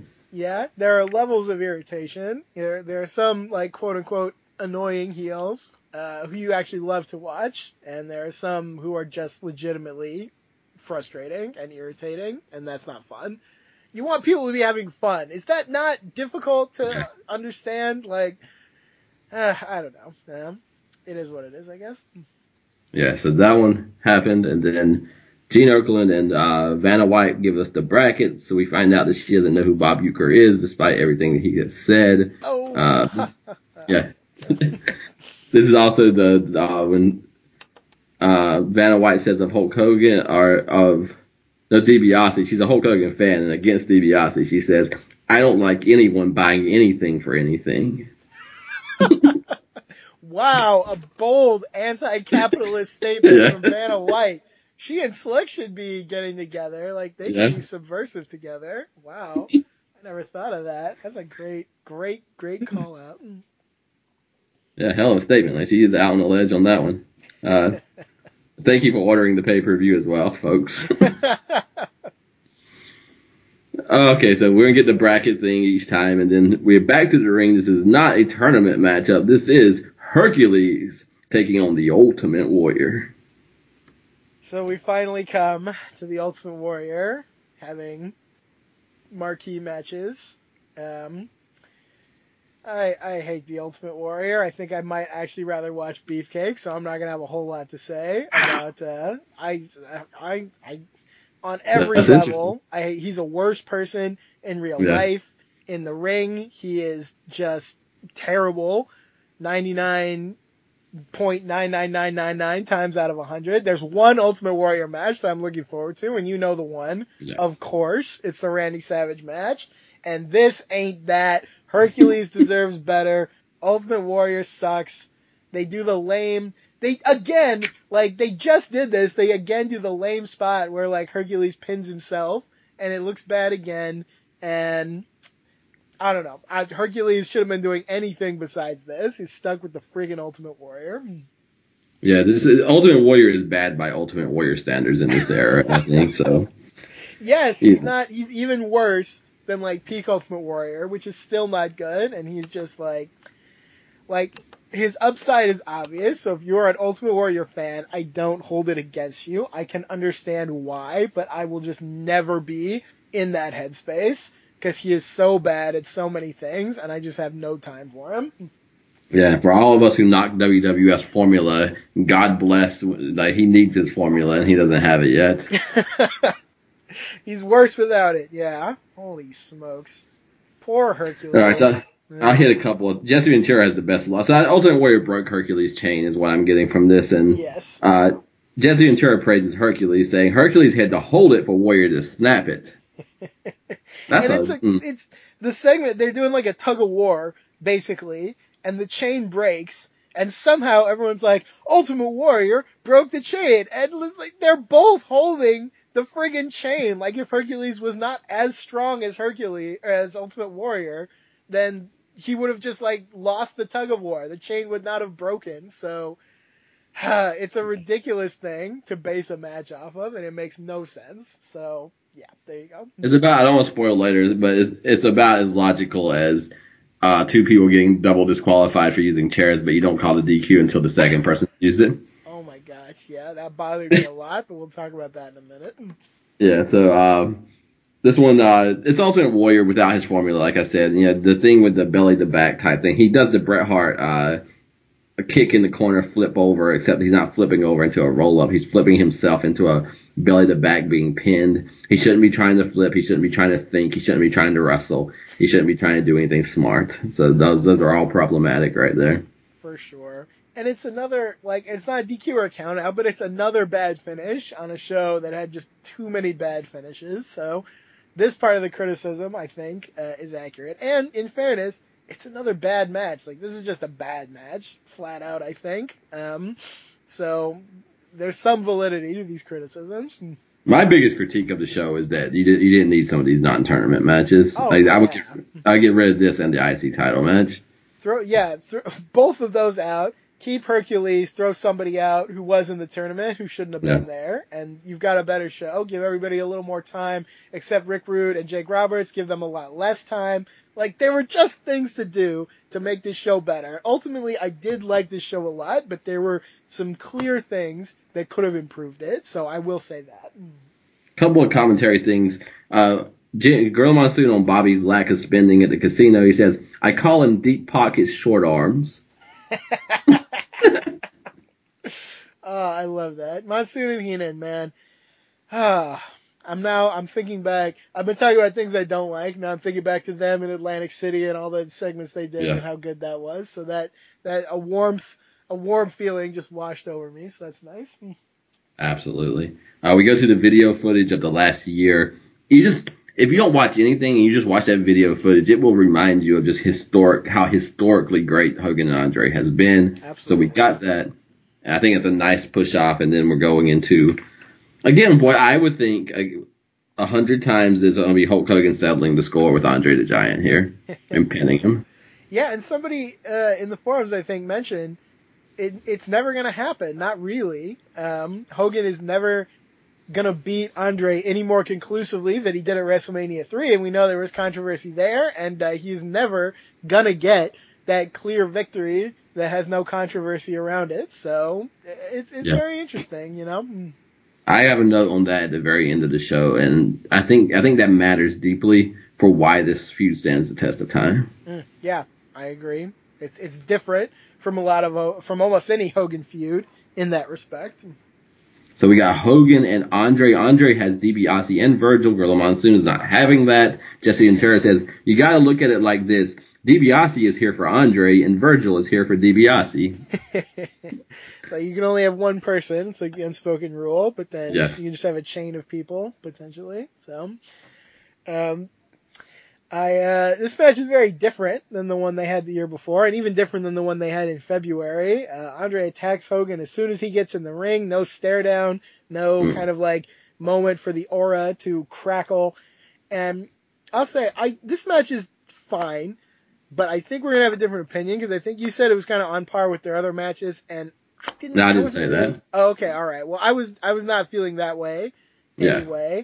This match feels lesser. It, as good as the year has been, and it's been very good consistently, I think it was let down a little bit in this match, because as it goes, it's not exactly about Hogan and Andre anymore. They don't really get the moment to kind of like soak it all in. They almost rushed through it a little bit. And yeah. I don't know if this show went long or what, but this match is a little bit odd. It's not bad, but compared to how much I liked even their February match, I was not that into this match. Yeah, I think a couple of things. I don't know how many more matches, because WrestleMania 3 is the aura match. It's the stare down. It's the 93,000. Yeah. And then we praised the last match for almost not being a match. It's like this, like again, this kind of RPG strategy where, you know, Hogan's just coming with hammers and all kind of shit. So good. And then this one, I think what I was praising is that the fans are still receiving Andre and Hogan on the same level of the other one. Like that has not fallen off. No, you're absolutely right about that. I do appreciate that. So that's a good point. But yeah, this is I don't know what this matchup should have been, considering how it's going to end, because, you know, I think they're fortunate that they didn't have almost just like the night end with this. Yeah, no kidding. It's a very clunky. Well, I'll say this. There's one thing in the match I like that I want to mention before we talk about the end. Andre does the spot where he gets trapped in the ropes, and that spot is so iconic to me. I love that. That's probably my favorite thing in the whole match, so I got to shout that out before we go on. Yeah, it's number one. That's so iconic in itself. But then you got Virgil trying to work one arm and DiBiase trying to work the other. Yes. It's just that image that Virgil is a bodyguard, and Ted DiBiase is contending for the world title, and neither man can get one arm of Andre out of the ropes. Yes, great imagery, great bit in the match here. But yeah, we do have this very clunky finish, and it's another bad finish, so I'm going to shout it out again. DiBiase comes in, the ref's not looking. He hits Hogan in the back with a chair. Hogan no-sells it. Hogan takes the chair. The referee is looking right at him, and Hogan just smacks Andre in the head. And it's obviously a disqualification, and they just keep going. And then Andre gets the chair a little bit later, and then he hits Hogan, and then the bell rings, and it's like, yeah, it's such a messy finish. And then after the match, Hogan knocks Andre down with the chair, which is not really needed in my opinion. He leaves him laying in the ring. He goes off, he chases DiBiase away, he beats up Virgil. He comes back to the ring, and this kind of broke my heart a little. He slams Andre very undramatically, and I don't know. It felt like a mess, and it was not nearly as satisfying as all the Hogan-Andre stuff up to this point, which has been great, and it was kind of a letdown to me. So I don't know. It's another point kind of against this show, I thought. I think I liked the match a little bit better. I like some of the stuff when Hogan knocked Andre down the first time. Andre's only on the knee, and Hogan's pointing at it, and it's just like grand theater that he got into his knee. Sure. I don't know that they could have done anything to make this great, in that I can't accept, like you said, the ending cannot make sense, because Hogan hits him with the chair. Hogan stops, Andre stops, and the ref stops. Like, the whole thing stops. And then Andre takes it and uses it, and then it's a double DQ. He's lucky it's not a DQ, but... Right. The only thing I like that's underneath the surface of that is the fact that Joey Morella ends up eliminating both men. So the guy at the controversy between them ends up in a weird way, like, I don't know if it's poetic or if Morella just doesn't need to be a referee or what it is, but, you know, nobody gets satisfied. So if you think that Andre pinned Hulk Hogan at WrestleMania III, then all of Morella sucks. If you think, you know, and now we get this ridiculous double DQ, but I don't think they could have done anything. The fans were into it. We can debate, you know, what the quality of the matchup, but there's no salvation for an ending that doesn't make sense. Yeah, I mean, to that point, Joey Morella, if he didn't screw Andre at WrestleMania III, he definitely screwed him here because You're right. Like, it's an obvious DQ. He just lets it keep going until he can throw both guys out. So that ain't good. I will say on the match itself. Sorry, go ahead. No, go ahead. I was just saying, on the match itself, I'm probably coming off harsher on the match because I don't think it's a bad match. It's fine. It's not up to the standard of their other encounters of WrestleMania 3, of Survivor Series 1987, of even the main event the month before. It's not up to that standard, so it's a little disappointing. It's not bad, but even so, like, why can you not... Like, a double countout would have made so much more sense here. It would have been so much easier to do. And I really like the idea of both guys being eliminated, but the way they did it was just bad. So it's not good. Yeah, there's no excuse for how they did it. Yeah. I think double countout is great because they didn't want to get at each other. I think that's why we don't get the aura and the pose down, because they're past, like, standing in a ring and looking at each other. Right. You know. But that leads also to a double countout, though, because it just gets so out of hand that they don't even think to get back in the ring. Mm-hmm. And Hogan, though, is the only one getting screwed in a way, because I do think what I like storyline-wise, Andre the Giant never came here to win this tournament. Yeah. And so, number one, again, what it says about, you know, either the character of Andre not caring about the belt, like, there's still something deep in there. But also, it doesn't matter how it happens. Like, only one person wanted to win this matchup. Mm-hmm. Yeah. And that would have worked even better with the count out, because I'm just having a vision of, like, Andre just holding on to Hulk Hogan as he tries to get back to the ring. And it's a great visual. And I don't know. It would have been a lot better, I think. Oh, yeah. With Gorilla and them, you know, talking about it doesn't make sense. Like, he's getting himself counted out, you know. Right? But yeah. All of that is, I agree with all that. There's no excuse for the ending. I think, though, I think you said this earlier, but there's my note as well, is that the fact that Hogan never really gets the best of him in a way, I said that it's almost as if WrestleMania 3 never gets settled, and part of why this program has so much life even to this day. I do like that, but I do want to say again, I was disappointed that after the match, after Hogan beats up Virgil and all this stuff, he just comes back to the ring and he just slams Andre like an afterthought, and it did make me feel, well, Hogan, maybe he's never going to get that, like, final pin on Andre, but is Andre still as serious a threat to Hogan as he was before? If Hogan can just kind of, like, walk back casually, slam him, and pose for everyone at length. So, I don't know. Yeah, that's a fair point. Yeah. I also, somehow, Gorilla Monsoon spins that Hogan posing like he was still champion shows a lot of class, quote unquote. And somehow, like, in babyface speak, this makes sense to these people. So, all right, cool. There's also something satisfying that the visuals go from Hulk Hogan and his pose down as not world champion and no longer in a tournament straight to an image of Randy Savage with Gene Okerlund in the back. Good and bad, because I like the dichotomy, but it also means the first words out of Savage's mouth are about Hulk Hogan, and as we're going to see later on in this show, there's a little too much of that for my taste. In theory, that's how I feel too, and probably part of me does, but I'll also make a case, I think, for the other side of it, and we'll just put all the opinions on the table. Okay, all right, cool. We do see Savage. He now is definitely in pink, and Liz to match him, which is a very nice touch. He does talk about Hogan being cheated, and I'm like, Savage, talk about yourself. Like, Hogan wouldn't be here talking about you. He'd be talking about himself, so be like that. Come on. I think they know the fan base at this time. He says Hulk Hogan's a cheated man, not a defeated man, but then he goes on to say, I've had the blessing of the mania all along, the madness with the mania. So I think they are probably overdoing it, but I think they're trying to defend against like a fan base turning on Randy Savage when he wins the title and Hulk Hogan's not champion. Yeah, and I mean, there's validity to that because we know how popular Hulk Hogan is, and like I said, we're going to hear his name chanted in the main event before he even shows up there. And I guess it's their credit that you don't get the sense that they're chanting like Hulk Hogan should be in this match and not you, but they definitely are like, well, Hulk Hogan needs to come out too so that we know it's really the main event. So. Yeah, you're right. And it's an understated Savage. I'll say that in every segment he's in is I expected to see more, and it's in two different veins, and like them allowing him to do more, but also I just thought he would pop more with the crowd more in the show than he did. So it's an interesting time.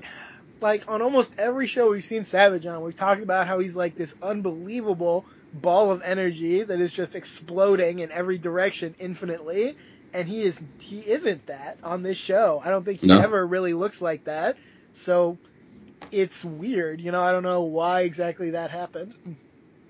And that's I think that's where too the space element is interesting, because we love him for how otherworldly he is, and then you give him a night of being cautious and his feet touch the floor. He's still great. You still like him. Absolutely. But so much is different. Yeah. He's come down a long way from where he usually dwells. If he had stopped wearing the short trunks, he'd put on the long trunks and like the shirt. Vest thing, I wouldn't have been surprised. We saw like the first appearance of that Savage tonight. That's very well said. That is perfectly said, because like there's no bad Savage, I don't think, in that, but there is a watered down Randy Savage, and that is the image of the watered down Randy Savage. Absolutely. The pants, the shirt, and the cowboy hat. Mm-hmm. Yep. Yeah, Randy Savage has a great career all the way, you know, maybe not to the end of WCW, but like a long ways into it. He's always very consistently good, but there is no Savage quite like the Savage of 1987 who just like can't stop exploding even if he wanted to. And I feel like we're going to see more of that Savage, but maybe not quite exactly like we have seen. So I don't know. We're going to have to watch him very closely. To see if that is true. And then again, it's the thing why the Hogan, like I watched my girlfriend, I try not to see it, but she reacts to Hulk Hogan in a way that she doesn't react to anyone else. Like she kept talking about how crazy he is, you know, like with his eyes and his trembling, but it's a way of just, no matter what you're saying, like she's reacting to Hulkamania and the power of Hulkamania in this era. And one thing Hulk Hogan does is he's horrible, and he's a rule breaker, and he's cruel in his verbal assaults even on the Hulkamaniacs, whereas everyone from Randy Savage through Bret Hart through Lex Luger through John Cena, they straighten up and behave when they become the babyface, and people like them less for it. And Hulk Hogan did not do that. It's all considered a model after Hogan, and they're doing the very thing Hulk Hogan never seemed to do. Yeah. Hogan definitely wrote his own rules. He was bigger than Jesus, you know, so he could just set his own commandments and make up anything he wanted. Hulk Hogan didn't conquer the world of wrestling by accident, so yeah, I can't say I'm shocked that a non-fan would have big reactions to him. And I think whether those are positive or negative, he's always going to draw big reactions from people. Yeah. I'll be interested if you watch some of the later stuff with her when Hogan becomes more a caricature, because we still have 80s Hogan right here, and you know he's inching slowly towards that sort of insufferable Hogan, but he's not there yet. He's very much in the moment. He's very compelling, so I can't speak too harshly against Hogan in 1988. Yeah, and that's what Savage is doing though in a way, and it's a very subdued, like I almost know I don't deserve to be world champion, so let me be super kind to Hogan, let me be super humble, let me be super slow and just kind of, you know, oh, I barely got by. Like, that's not what got you here. Right. That's not what's going to carry you through, and Hulk Hogan is never going to show a bit of humility in the entirety of his career, and you can rightfully knock some of that, but there's something... And it's inauthentic in a way. Like, you don't have to be the asshole that Hulk Hogan is, but there's a fine line between... Like, the minute you become a world champion, it's almost like, oh, I have no opinion about myself. I'm not even enjoying what I'm doing. I'm just doing it because it's the right thing to do, and this is what people do. Like, really, is that it, Savage? Is that what it is? You know, so there's something, there's a rubbing off the edges of what Savage is, at least in this night, and I think maybe for some good reasons, and maybe also maybe not for some good reasons. Yeah, I will always wonder what it would have looked like to have Randy Savage on top of any promotion that didn't have Hulk Hogan in it. Unfortunately, we will never know what that looks like. So, was that you, or was that someone, one of the listeners, that talked about if Savage went to the NWA? I think somebody else mentioned that first, okay. And what a thing to think about, you know. I don't know what that would have looked like, but I know it probably would have kicked ass, so. Yeah. That's Savage and Flair, you know, Dusty Rhodes is there at that time, you know.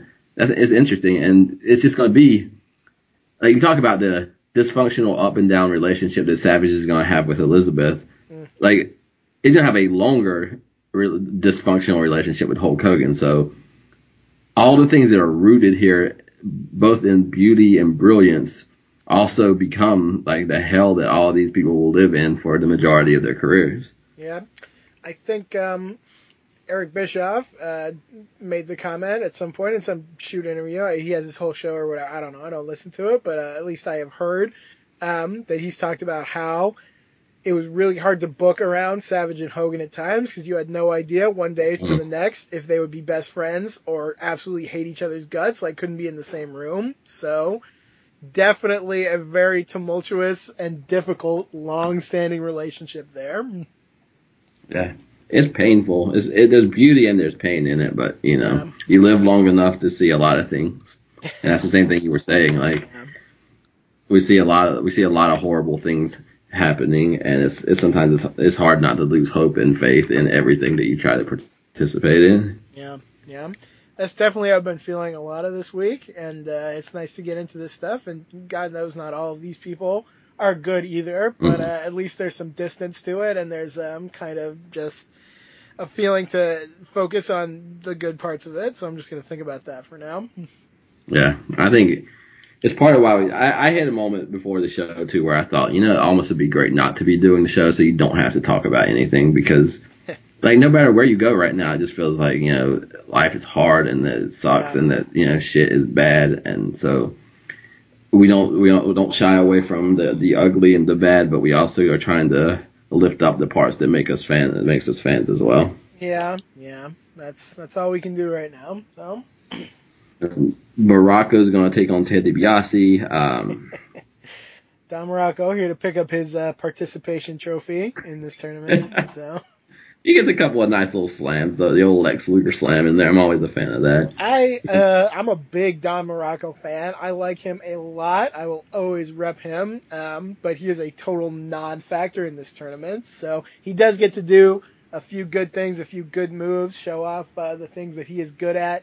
But he never had a prayer here, so yeah, he does take the loss before too long, and Ted DiBiase with a pretty easy path to the finals at this point.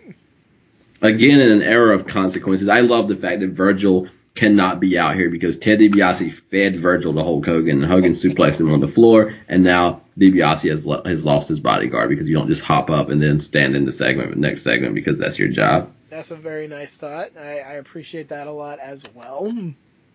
So DiBiase goes on. DiBiase, another star of the show, and you know, it's really interesting to watch the trajectory of his career as we go forward. Yeah, I wish he had had a chance to have some better matches because the main event obviously is good, even though at times it feels like the focus is not where it should be. But yeah, like in terms of, I'll just say again, like if we could have had DiBiase versus Steamboat, like what a thing that could have been. Why? You know, as much as I liked Valentine versus Steamboat, why not put Steamboat in Morocco's position and actually have someone exciting that maybe, just possibly, you know, you could believe that he could get the win? Because even if he's been de-emphasized, fans remember the year before. Like, he's still popular. He's a bigger name than Muraco, for God's sake. So, I don't know. I don't know why you can't have Valentine beat Muraco, and then he can go and do the same thing, and then you have Steamboat beat Dino Bravo, and then you can actually have a good match with DiBiase, and I don't know, just, again, for all the good things about this show, It would have been so easy to improve it, I think. There are just some missed opportunities here. That's fair. I wonder if I held the same standard to some of the other WrestleManias, because I liked WrestleMania 3 a lot, but I felt like at some points there was like 3 weeks of wrestling or 3 weeks of show that I was watching.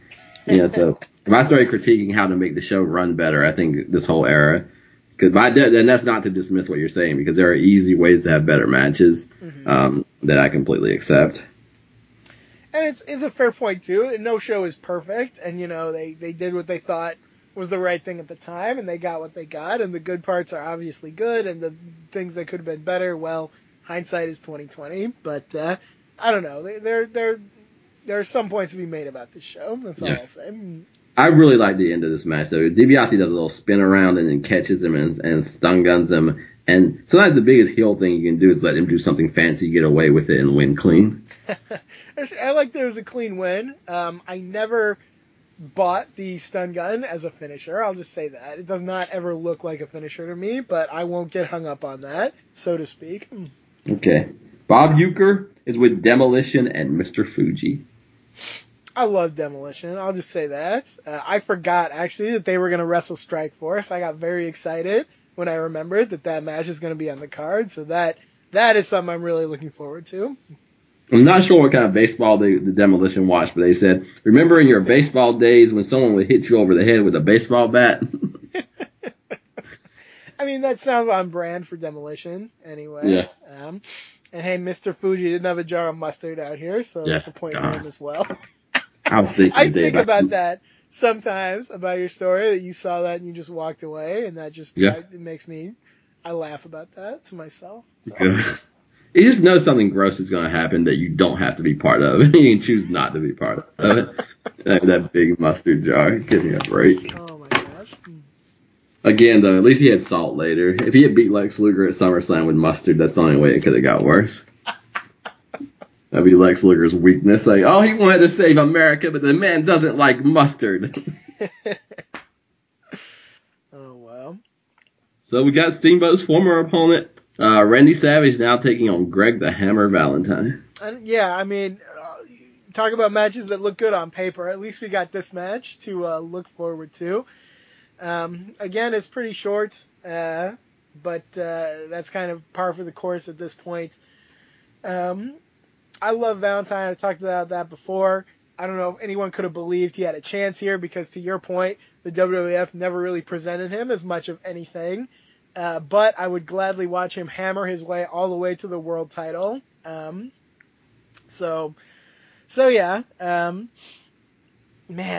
They're like, this tournament is so weird because there are so many buys. I can't even keep track of what round we're in sometimes. But I'm thinking at this point, like, are there even any other baby faces in the tournament still? I don't think so.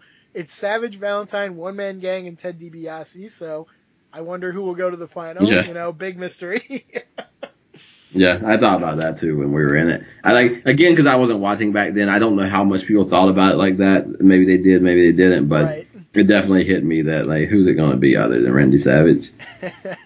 So definitely telegraphing it a bit at that point, but, hey, you know, it is what it is. So this is another match. Yeah, go ahead. Greg Valentine, when I see Randy Savage running, I'm usually like, Randy Savage is winning, but he's being slow ran by Greg Valentine from corner to corner, and so he's running technically, but it's slow, and Greg Valentine's controlling him, and that's how deep their characters and their styles are. That okay, so it's running, so Savage should have the advantage, but it's slow running because Valentine is leading it, and Valentine's got his massive hooks in Savage, so Valentine technically is winning, but they're running.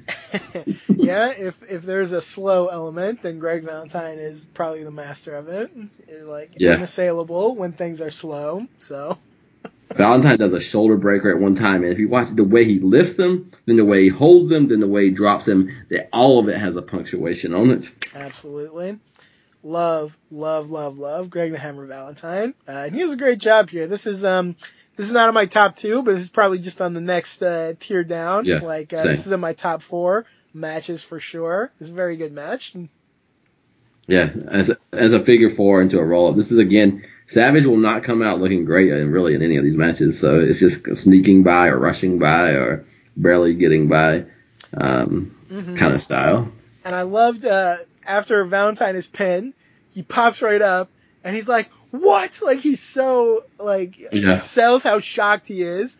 Like, this is a guy who, in his mind, he was on that path to win that world title, and he lost it so suddenly. So, a nice little moment of selling that.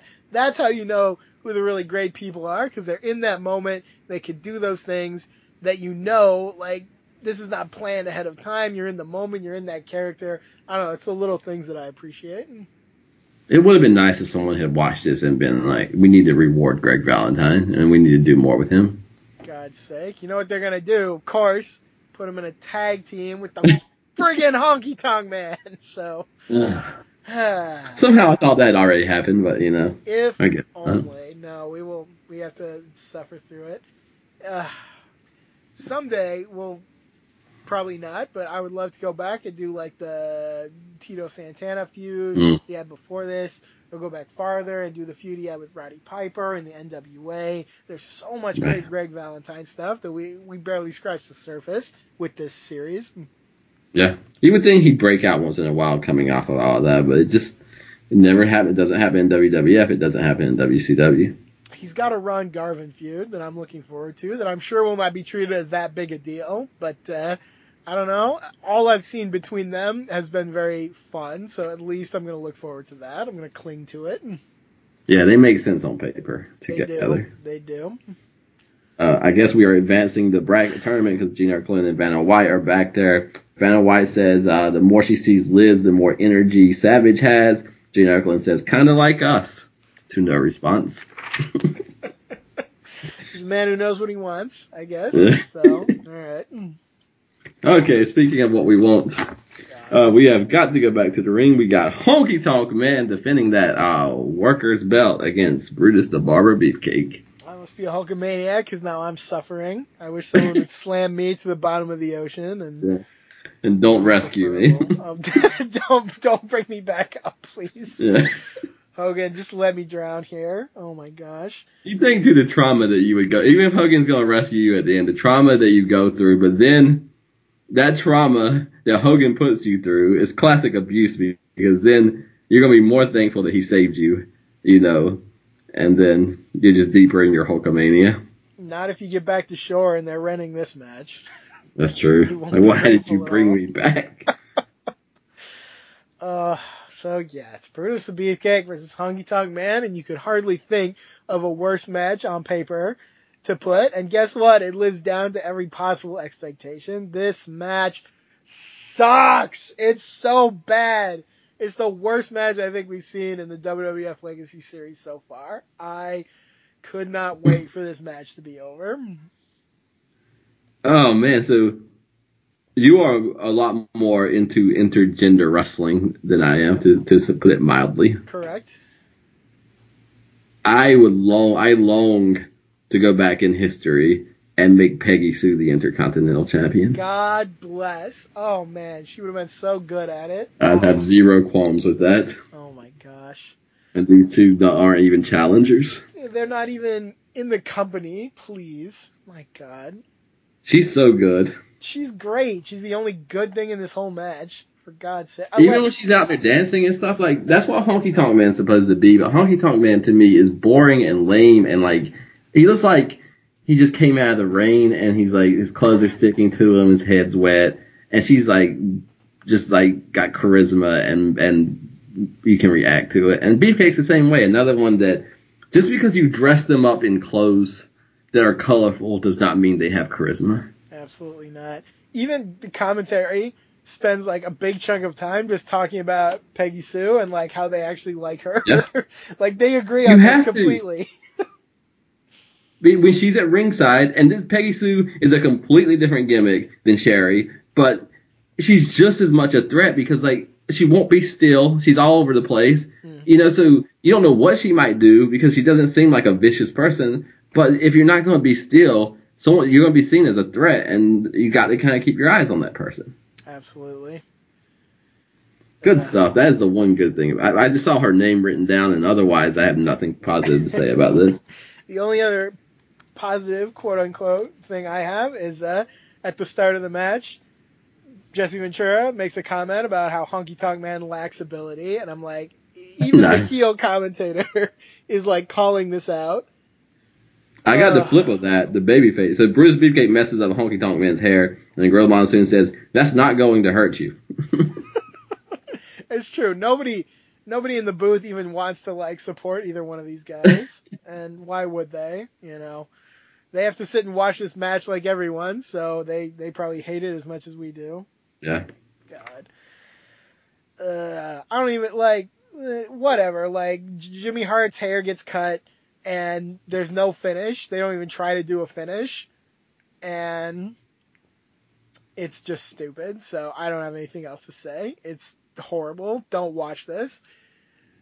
No, I have Bruce Beefcake out Lex Luger's Lex Luger because he has a sleeper on with the referee knocked out.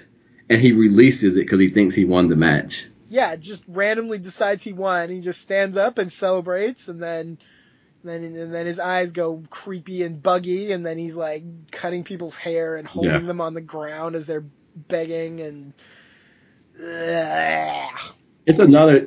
Hacksaw is not only a better wrestler than Brutus Beefcake. Hacksaw's gimmick is better than Brutus Beefcake. Absolutely, I feel more strongly every day that I made the right choice about which wrestler to watch in hell. So yeah. That's quite a statement, especially if you just tuned in this week and didn't. Yeah. Beefcake, though, has zero interest. This is an IC title match at WrestleMania IV, and he has zero interest in wrestling or winning. All he wants to do is cut hair. And, again, you said it last week. Like there's an occupation for that. Yeah, you could just go do that, and we would all be happier. But no, like he wouldn't get off enough if he did that because he's still got that creepy erection face on. And oh my God, I just can't with this guy. It is that. The fact that the joy of it is that he's in a space where he's not supposed to be doing it. And so you really hit with the pervert thing, you hit the nail on the head. Because he gets off on doing it because in a space where he's not supposed to without consent of anybody. Like, that's the only thing that he enjoys. He would not want to be a barber. He wants to be out there and instead of wrestling, just terrorizing people with that ridiculous gimmick. Ugh, I don't want to talk about it anymore. So I think Honky keeps the belt and it's a DQ, so that's what we got. I don't even know what he got disqualified for. Honest to God. Like, I think maybe Jimmy Hart knocked out the referee or something. Yeah. But it's the worst finish on a night of terrible finishes, so... Yeah, now we're going to an iconic moment in the history of WrestleMania. Yeah, here we go. Bob Uecker, Andre the Giant. Oh man, this one ends with that image. That iconic image of Andre choking Uecker. I love that. It's a very good promo. You know, it leads up to exactly what we were talking about. He comes in and he says, DiBiase paid me to take Hogan out of the tournament. And basically, he's totally happy that Hogan will not be the champion, which reinforces everything we ever said, that this was not about Andre wanting to be champion. It was about the disrespect of Hulk Hogan, and it's about giving him a comeuppance for the way that he treated Andre in the past. Of everything I like about doing the show, number one above anything is when we get a felt sense and we follow it with no way of knowing that it's going to be true, and it just proves itself like deeply, deeply true. And this one, again, he starts off saying, I am the Giant and still the only professional wrestler who is undefeated. So what he is again saying is, if you go back to that day where we were friends and you were the champion and I was undefeated and you disrespected me and you didn't, allow me to get a title shot. Well, who won the feud? We've been saying, well, nobody won the feud. Well, one of them is still claiming the undefeated and one of them is clearly not the heavyweight champion. So again, it's all about here are the consequences. You wanted to say one of us was phony and you didn't want to respect me. You didn't want to treat me in an authentic way. Well, you lost and I won. And so it's still deeply about that. Yep, absolutely. And again, he went in knowing he didn't want to be champion. Like his job was to get Hulk Hogan out. He goes on bragging about Hulk Hogan being out of it, and then he tells Uecker, "Don't worry about Vanna White. Hulkamania is over." Andre has got his eye on the ball. He knows what's up. He's not worried about. He's not fussed about Vanna White. So there you go. And you got to give whoever Mr. Baseball is, you got to give him credit to be in the clutches of Andre and sell it like the way where his head looks like it's gonna pop through his hands. That's a moment. You can probably count on. I don't know what I'm trying to say. Bob Uecker's very good. That's all I'm trying to say. Yeah. Like, he's in the top tier of celebrities who got involved with wrestling. So yes. Okay, Ms. Van, we're up back to the ring. It's the Islanders and Bobby the Brain Heenan versus the British Bulldogs and Koko B. Ware. Oh, man. Here's another one of my favorites. Yeah, I don't know if I can quite put it in my top two, but this definitely fills out the top four in terms of just fun matches on the card. This isn't a non-tournament match that deserved to be on here. So you get Heenan coming out, and his surprise is that he's wearing, like, this thick, heavy, padded dog training gear, basically. And Ventura praises the strategy, and you got to praise the strategy, because here guys basically come out, and they said flat out, we trained a dog to attack this guy. Why the hell wouldn't he protect himself from that? He's just going to go out and get bit by a dog? He's not called the brain for that. It's so beautiful because it's a smart move, which is like you just said, he's Bobby the Brain Heenan, but also the heat that it gets because only in this world does, number one, a heel who is a manager and not even a wrestler choosing to wrestle has to worry about being attacked by a dog, but then is considered to be a heel even more for protecting himself from it. Oh, I mean, only Heenan could have pulled this off the way he did, you know? As great as the other managers are, I don't see anyone pulling this off the way Heenan did. He pulls it off because, number one, he comes off partly as a joke. Like, oh, Bobby Heenan's going to get shown up. Mm-hmm. And then he does something, and you really don't know. Like, has he locked his hands in and he's going to be even more of a joke and they're going to get over on him even more? Or has he really outsmarted them? And the answer is going to be all of the above, but it's, oh, God, the layers and layers and layers and layers and layers of Bobby the Brain Heenan. Nobody walks that line like Bobby Heenan, where he can be a threat at any moment or he could be a fool at any moment. Yeah. And somehow he's both. He doesn't even, like, walk the line between them. He somehow combines them so beautifully. Yeah, the two things came out of this match. Bobby Heenan is the genius that I knew him to be, but it's just another reminder. Mm. And my God, the potential of Koko B. Ware. Yes. Oh, my God. It's amazing to me that people would look at this match and they would think more about the British Bulldog than about Koko B. Ware, because this dude was so good. Like, Koko B. Ware deserves every good thing that we can say about him, because he is really excellent and he gets no respect for it. He's a punchline that, oh, he's in the WWE Hall of Fame, and that makes the Hall of Fame worthless. As he should be in the Hall of Fame. Fuck yes. Koko B. Ware is awesome, and I love him, and he did Pile Driver, and everybody liked him, and he should have done even more than he did, because Koko B. Ware is awesome. He has so much potential in this era because he has in-ring skill, you know, whatever. That's valued only so much. But then he has both charisma and a gimmick. You know, I don't know what else you need in this era, and Owen Hart's going to be the same way. So what I wrote down is, in 94, we're going to get Bret Hart versus Owen Hart feud, and Neidhart, who was part of Bret Hart's Hart Foundation, is going to come back and side with Owen, and Davey Boy is going to come back and side with Bret. I wish instead that we had just built Koko B. Ware and Owen, and you had Owen and Koko on one side and Neidhart and Bret on the other. Yeah, that would have been great, actually. Man, High Energy is a low-key favorite team of mine. I hope we get to talk about them some. It would have been another chance to see that, you know, because High Energy is better than the Heart Foundation, another on that list, and so agree. I would love to see it. But Koko, I just had to shout it out, though, because, like, I knew he had in-ring talent, I knew he had charisma, but it also got him a ridiculous, like, gimmick that fits the era, so he's got everything, really, and the Bulldogs don't, and... You know, I can't remember who else in this match. All the Islanders, who are amazing, and Bobby Heenan. So, good stuff.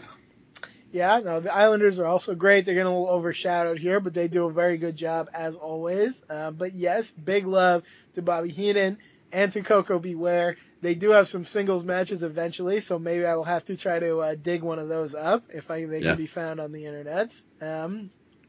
Did Heenan wrestle on any of the WrestleManias before or after this? Not before. He will definitely wrestle at WrestleMania again. I can think of at least one time, and it's not good because he's wrestling the Red Rooster.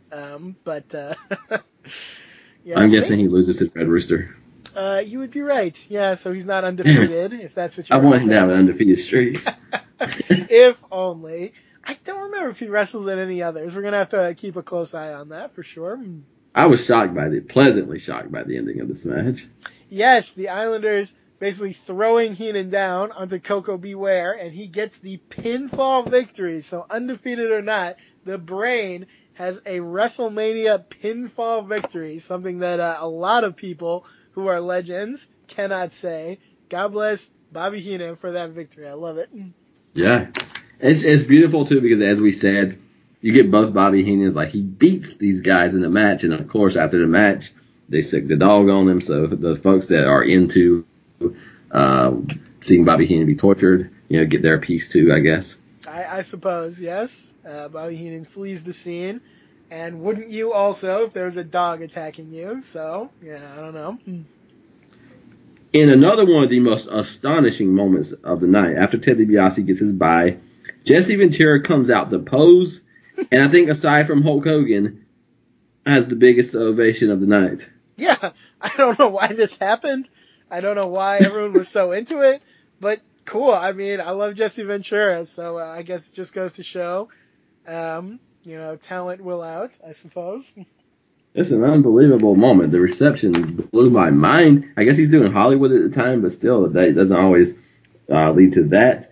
It also makes Jesse Ventura even more prone to mention a possible return to the ring. So, a WrestleMania cannot pass without him making that empty promise. But yeah, I don't know. I like to. He did some Hollywood, some movies. I honestly like to think it's just because of who he is in wrestling that he got that reaction. So I'd like to believe that that's true. Was he introduced at WrestleMania III as well? Not like this. I mean, I don't know. Probably in some form, but yeah, not like this. So it was mind blowing, but anyway, maybe somebody also that watched this back then can give us more on that. Yeah, we got One Man Gang. Yeah, go ahead. I would just say, I don't know if there is more story there. It's nice in my mind that they just had to kill a little bit of time. So they said, hey, Jesse, do some poses. And people just liked it because they like Ventura because he does such a great job. So that's how it is in my head. If it's different, somebody can tell me. I think it's bigger than any response Savage gets all night. It probably is, yeah. It's weird to think about. One Man Gang and Savage is up next. One Man Gang is not a really good wrestler. Some people stump for him, and I don't really get why. There's a lot of big guys in this era that I think are very underrated, and One Man Gang is not one of them. Although when he becomes Akeem, I think I'll probably have something a little more nice to say about him because he's actually better, I think, at being a little bit silly. When he's so serious as the One-Man Gang, there's really nothing interesting going on. So, just a One-Man Gang. There's no. It's just, oh god, he wears all black and he doesn't move. He just kind of falls down and he moves in a vertical that never changes. Yeah, it's not good. He needs something else. It's not working. But yeah, here he is in the final three of the tournament. Which this is going to your point about if things could have been better, done better. One of them would not be One-Man Gang in the final three.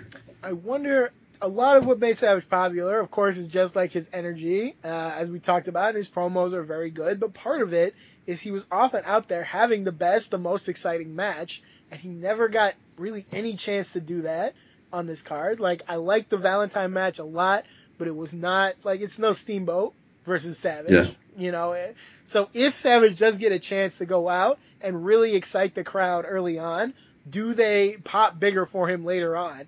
I think they probably do, yeah. So, I don't know.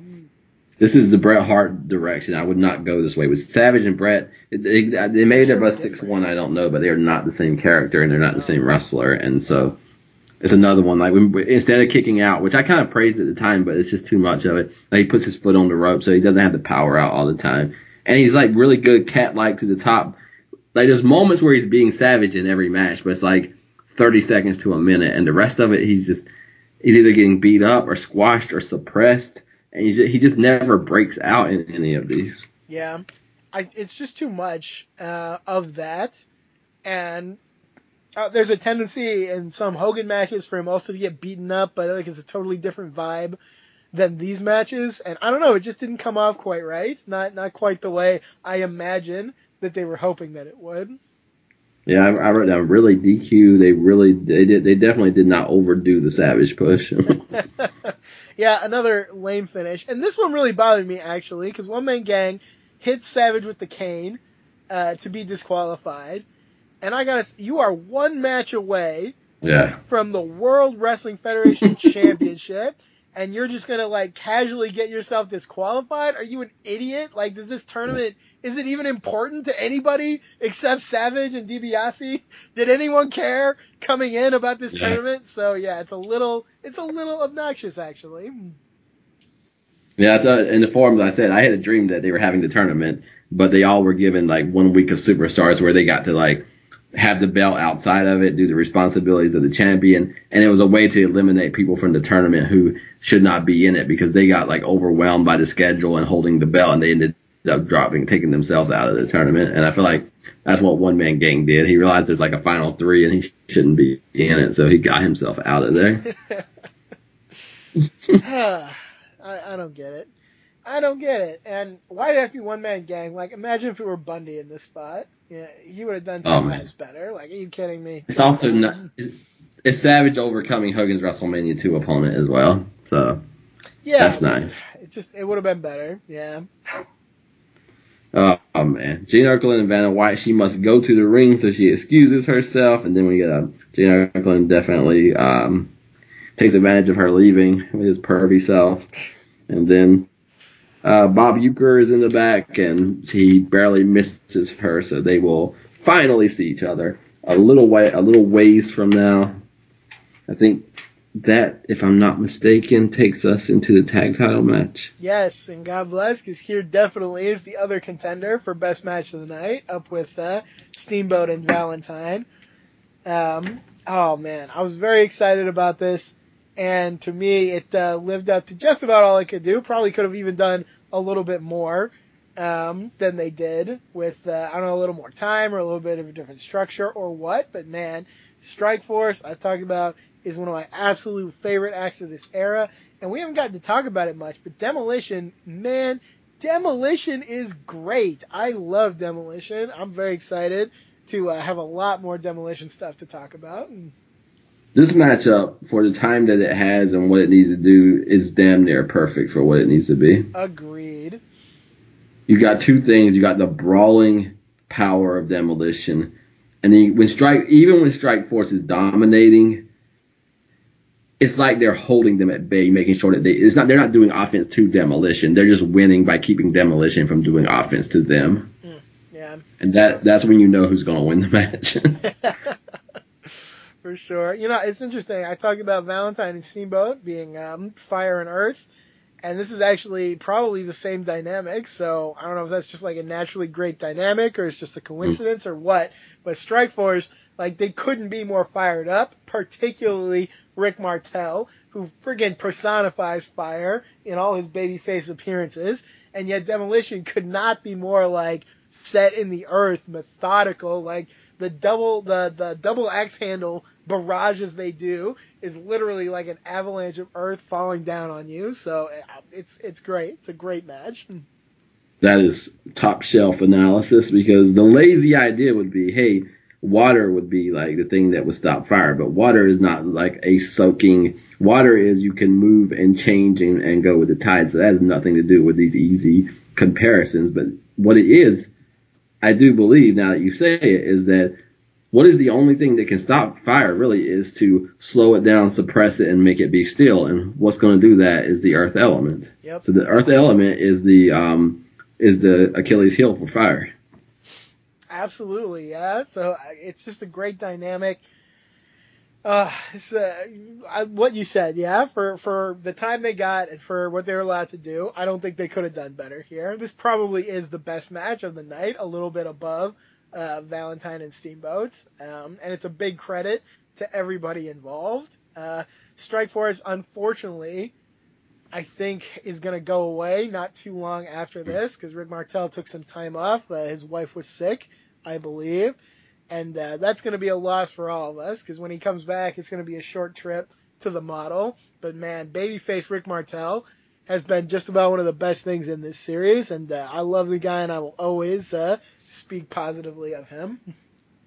Yeah, there's no exaggeration there. It is fire. He's fire on fire as a babyface. Yes, absolutely, yes. Oh, my gosh. I'm gonna miss that. I got a lot to say, but that hit me and it knocked me sideways that we're about to lose him in this way. It's a damn shame. Eventually, the last Strike Force, they do come back for a while. Their last match is against the Brainbusters at WrestleMania 5 or 6, I can't remember. So at least, yeah, we're gonna get that great match. So hold on for that one. But, yeah, we don't have a lot of babyface Martel left, and it's a damn shame. And someday we'll do AWA The Legacy Series, and we'll talk about him a lot more, God willing, you know. Yeah. Oh, man, I miss, too, like, I'm not against promotions, like, evolving and all these companies having their own style. Do whatever you want to do if it works with the fans. But there's something nice about the simplicity and authenticity of the era where they will do a hip toss against Demolition, and Jesse Ventura and Gorilla Monsoon will talk about the show of power that they're able to hip toss one of Demolition. Yeah, there's some great simplistic strategy talk in this because they also talk about like Rick Martel beat Jim Neidhart with the Boston Crab, but we don't know if he can apply the Boston Crab to Demolition because they're so powerful and they're big, and you know it's great. I love talk like that. Yeah, because it makes you wonder. Like, now that you're saying that, I don't see the legs bending right for that. Right, you know? Like, they would just straighten their legs out. Like, surely they could do that. Oh, man, another thing I wrote down is I don't care if they would be with him or against him. I would have loved to see Demolition with Steve Austin in the Attitude Era. Oh, man. Absolutely. Demolition is one of the most underrated, most sadly, unfairly forgotten acts of their time. And I think it is because one, if not both, guys have issues with Vince McMahon. So that's the penalty, is that you don't get to be in history anymore. But, yeah, Demolition, this is a team that could have ruled in any era, literally in any era. You could slot these guys in, and they would be doing great things. I have this as well as my favorite match on the show. Yeah, I really think it is. If people say there's no great match at WrestleMania 4, I say, what about Demolition versus Strike Force? Yeah. What about that? Nice. It's a great tag team matchup. I don't know what else you want. And it's power versus speed. It's babyface versus heel. And it's credibility versus credibility. Like, I see Demolition on the rise, and I think they're going to win. But you don't tell me Strike Force is losing the belts until they lose the belts. Yeah. I think the only thing you could have done is given them a little bit more time, because I do think they could have made it even better with that. But, yeah, beyond that, I don't know what more you could ask for from a match like this. Yeah, so we got the cane used and we're going to get Demolition going over and becoming the new WWF Tag Team Champions. Yeah, and the end of this was so friggin' dramatic, too, because Martel's got smashed, I think, in the Boston Crab, and Tito comes, like, flying in to clobber Axe, and then he's fighting Fuji, and Tito's like this friggin' whirlwind of fire, fighting everybody, but he gets caught up with Fuji just a little too long, and the ref is in there, and then, you get the cane, and you get the finish, and it's great. One thing I'm looking forward to, I hope we can find some of this, it doesn't get the payoff it should, but when Rick Martel and Tito Santana feud after Strikeforce breaks up, man, there's something there that I really would like to see more of. I bet. Why wouldn't you? Indeed, yeah. Two of my favorite guys, so there you go. But, yeah, we got new tag team champions, and they're going to hold on to those belts for a real long time, I think. Good. I'm looking forward to seeing what they do because they have such a unique style, and they're bringing something that does not exist in this era of WWF tag teams at this time. Absolutely. I think they're very unfairly written off as a Road Warriors knockoff, and they got face paint and they're power wrestlers, but I don't think it really goes much farther than that, because in the ring they're different. They're great in their own unique way. I don't know. It's a little hard to articulate, but where the Road Warriors, who I also love, they have all this crazy offense, and then Demolition, they're just they just bludgeon you very simply. They're not doing crazy power spots or anything. They're just beating the living crap out of you. Just like I said before, they do the repeated double axe handles. That alone looks like it would just grind you down into dust. So there's something unique about them. There's something great about them. And we're going to have a lot to say as we go on. Yeah, I don't see the teams being alike. And I would also say, I don't know if this stands up or not, but I wonder how many people are just a complete knockoff of someone else and they get over and stay over. Who are those people? Yeah, fair enough. I don't want to talk about him because, it's not his fault. It's a stupid gimmick. But, it's there's a difference between Renegade Warrior being the Ultimate Warrior and then all these other things that are a knockoff because it has a similarity in it. Right, yeah. It's a good point. There's blatant knockoffs, and then there's people where, it's I just saw a thing about this. I think it's a very good point. I saw something who is the next Eddie Guerrero? And I'm fucking let people be who they are. Yeah. Nobody is the next anything. Everybody is just who they are. For God's sake, let it go. What a nice way of thinking. Yeah, for sure. And that's why I can't deal. I can't deal with anybody or anything because that's the way we talk about these people. Who's the next this? And sure as fuck, if they got over, then we would critique. Oh, they're just the Eddie Guerrero knockoff. They're just doing the same thing Eddie Guerrero did. Yeah.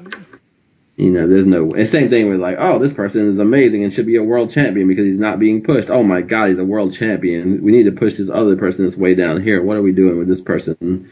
Endless, never-ending, never satisfied, never happy, never joyful. I can't with it.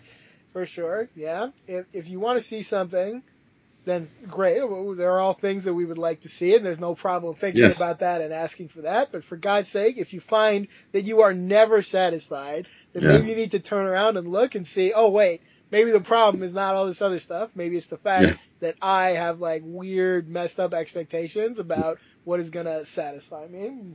All of us have to do self-work at times, and I know I do. There have been times I've been pissed off as a wrestling fan, and the answer was, and like you said, sometimes it's that there's a lot to be pissed off about. But there have been times that I've either I'm just not a wrestling fan right now, or I'm not happy as a person right now, and I'm just not enjoying it. So I don't critique outward, but give critique inward and outward if you want to do that, and I'll be a lot happier with you. Exactly. Look both ways is all I'm asking. Look both ways. I gotta write that down. Hold on. Look both ways. All right. So Robin Leach has the job of carrying this bell on a pillow or on whatever it's on between greedy hands on both sides of the crowd. So props to him for that. All of them are happy and engaged. Bob Uecker comes out. Vanna White comes out. Vanna White now, she's with this guy. She gives him a kiss on the cheek. And so he gets his moment. I don't think she knows who he is still. But you know what? He played the fool the whole night, so good for him. And Gorilla Monsoon rubs it into Jesse Ventura. And we have all of our celebrity stuff done at that point. And we've only got one more thing left in this show is the culmination of a one-night tournament. It is Ted DiBiase going one-on-one with the Macho Man, Randy Savage. Indeed. Savage and Liz now in white. And I was just sitting there, I'm thinking, man, imagine you brought 4 sets of gear, believing that hard that you would make the final. And if you went out before the final, you would have to go back and you'd have to look at that gear you never got to wear. And it would probably break your soul a little bit. But you bet on yourself, Randy Savage. And now here you are wearing the 4th set. You're one step away from the championship. There's something cool about that. Yes, it's amazing for that reason. It's amazing, I think, too, in that all Hulk Hogan has to do is be Hulkamania. Whatever he created, it worked. Just wear your outfit and be your thing. Macho Man has to be 100 things to be Hulk Hogan's one. So you're going to wear your one red and yellow. I'm going to wear 4 outfits in the night. Yeah. So Savage doing so much. And, he hasn't fully come into his own. I am excited. I'm more excited in a way that this did not go over it as big as I remembered, because now I'm excited to see what does this year look like with Randy Savage as world champion. So absolutely. Hulk Hogan, we've struggled probably with him more than anyone to define what element he is. At times he presents as fire, but he shows aspects of pretty much every area. Yeah. And definitely one piece of earth in his makeup is the fact that he can just be who he is, and he is not really asked to change in any way. Whereas Randy Savage, he built something so different for himself, where he is fire, and yet he is also so fluid, and he is ever changing his appearance, he is ever changing his presentation. So it's just the fascinating layers of these people as they move through the elements. And I don't know if that is space or if we just have a bunch of friggin' avatars in here. I don't even know what to say. So I agreed. As that great philosopher Kanye West says, the people highest up have the lowest self-esteem, and Randy Savage is the picture of the most confident, insecure man, or the most insecure, confident man that has ever existed. Yeah. And so I look at the outfits, the four outfits, as both, this is my confidence and my pageantry, and this is me insecure thinking that I'm not enough to be world champion. Yeah. Savage was definitely always a man hanging in space, south of Mars and north of hell, suspended in an insecure place that does not allow you to rest easy, that's for sure. I need a separate page for Ms. Fan quotes today. Randy Savage hanging in space, that is worth holding on to. Oh, man. It's weird because he's not a transitional champion. He is a year-long champion in one of the most prestigious eras. But is he not also hanging in space all year long? Yeah. Man, we got ourselves a year coming up. I don't know what the take is going to be on all of that, but we got ourselves a year coming. There's a lot to it, you know. The narrative definitely shifts.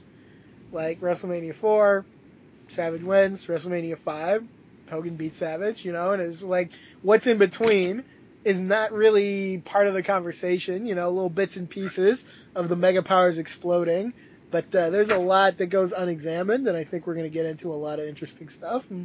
Absolutely. That's our job right there, and that's exciting to think, because you don't hear much about it. You hear it's a great angle, and it lasts a year, and, you know, it's also, here's something else I thought about that makes this era so great versus maybe what's to come. So we got 3 years. We got WrestleMania 3, 4, and 5. Mm-hmm. So out of that, we have Hogan, Andre, and then at 4, we have Hogan, Andre, and I'm going to say Hogan, Savage, because we kind of got that at the same time. WrestleMania 5, we got Hogan, Savage. So you're looking at Hogan, Andre continuing into the next year, and you're looking at Hogan, Savage beginning and carrying on the next year. So think about that 3-year set versus Hogan, Warrior, Hogan, Slaughter, Hogan, Sid.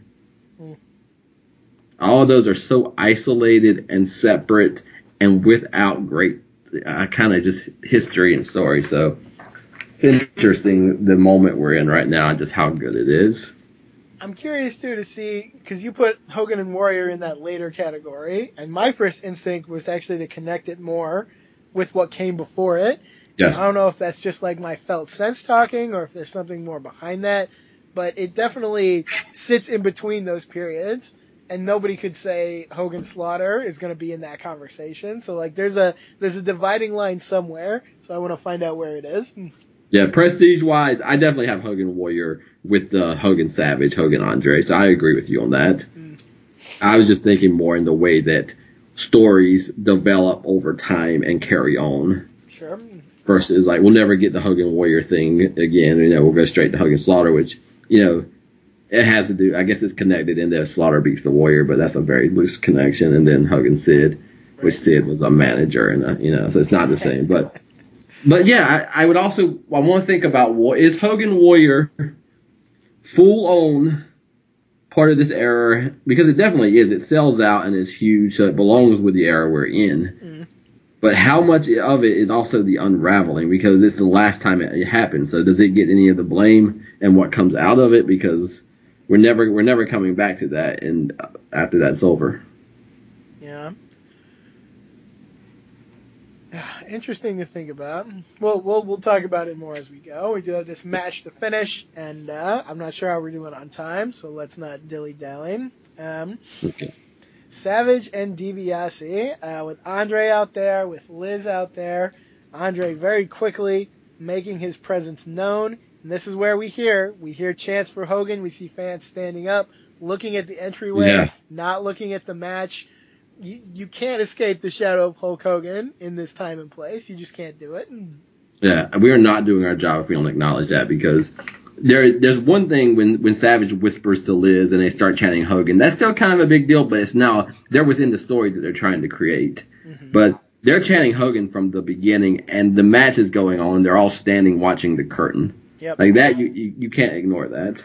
Nope, that speaks volumes. As much as we love the great things that Randy Savage can do, you just cannot look past Hulk Hogan in this time. And we talked before about how it's hard to even, in an era where Hulk Hogan is sort of like a punchline and sort of the narrative is, for a lot of people, like, well, he wasn't very good.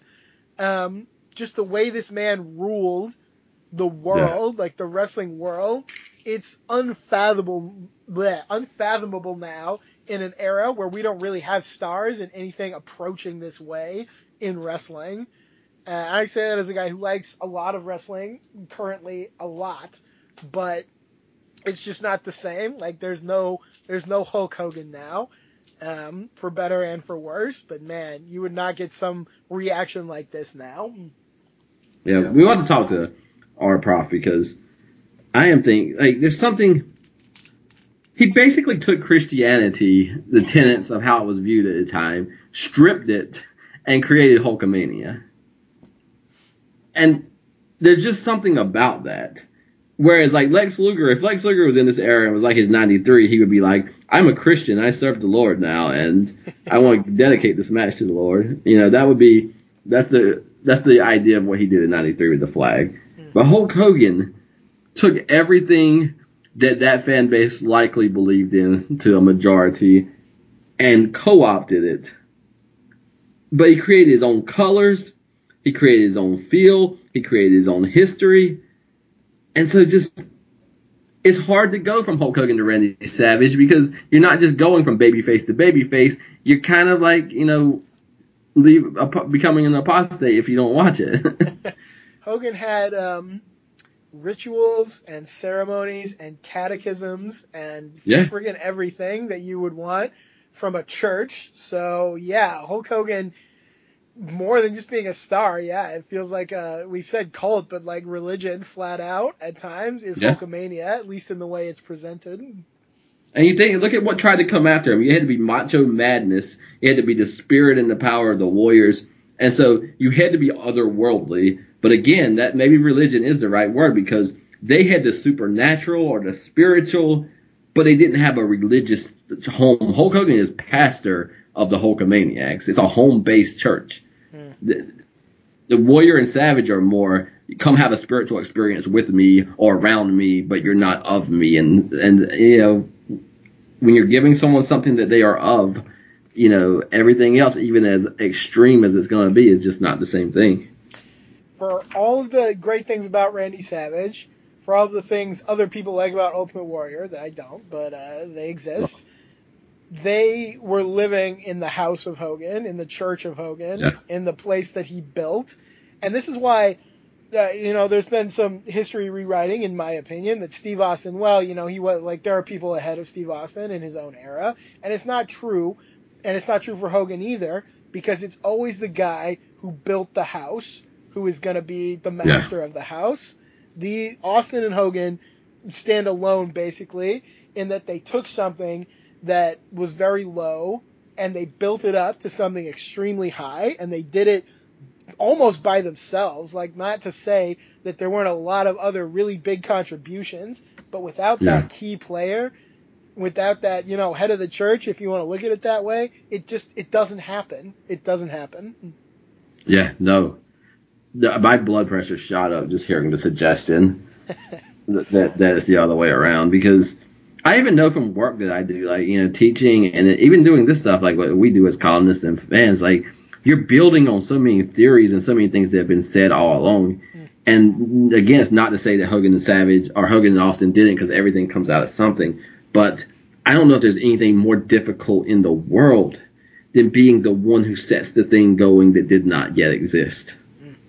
Like, go out and do it. Like, if it's easy, like who? Because every one of us would want to reap the benefit of it. But I promise you, like, I know how to build on something. I know how to live within something. But God, to create the thing from scratch, to build a house on wheels that moves like that, like it doesn't make any sense.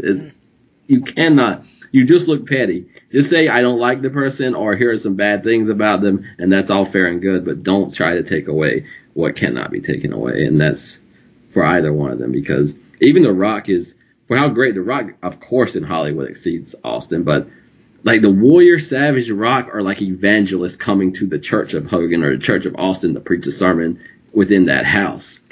But they're not the pastor of the church. Right. Okay, we this has been an interesting show. We knew it would be. We never know exactly where it's all going to go. So as you said, eventually Savage whispers to Liz. Liz goes back, and even the commentators are savvy at this point. They're like, well, we've seen Liz go before. We think we know what's going to happen. And yes, indeed, Hulk Hogan comes down, and the sides are evened. The tables are turned. Now Savage has someone who can actually help him in his corner. No offense to Liz. Yeah. It's even now, and it's the first time you think Savage has a chance. Even if you know Savage is going to win, he's not going to win how the match is first constructed.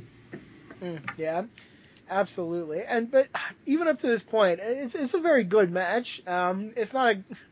I don't know if I can call it a great match, because a lot of stuff kind of tacked onto it. Yeah. And we've talked that Savage just wasn't as hot as he could have been. But there's some really great stuff in here, like Andre tripping Savage. There's a great moment where he trips Savage. Savage goes down. Ted, tries to elbow him immediately, and Savage, in this ridiculously fluid motion, spins away from it, and he's back up. And you see a bit of that Savage energy, because with that movement, it's so fluid and so fiery, and he's constantly moving. He's, pointing at Andre, and there's energy to that I do appreciate. So you can't say that it's not there. It is, and there's a moment. Savage knocks DiBiase to the floor, but it's the floor where Andre is, and Savage goes up top to jump off the top rope and do the double axe handle. Wow. And you really get the impression he didn't even realize that was the side Andre was on until he was already up top. Yeah, and how could he? You're in a world title match. You got to put all your focus on the guy across the ring from you. You can't be thinking about the guy on the outside, and yet, yeah, Andre's standing there like a human wall, like the living planet that he is. And it's he wants Savage to jump down, because Andre, he'll just bounce off of Andre, you know?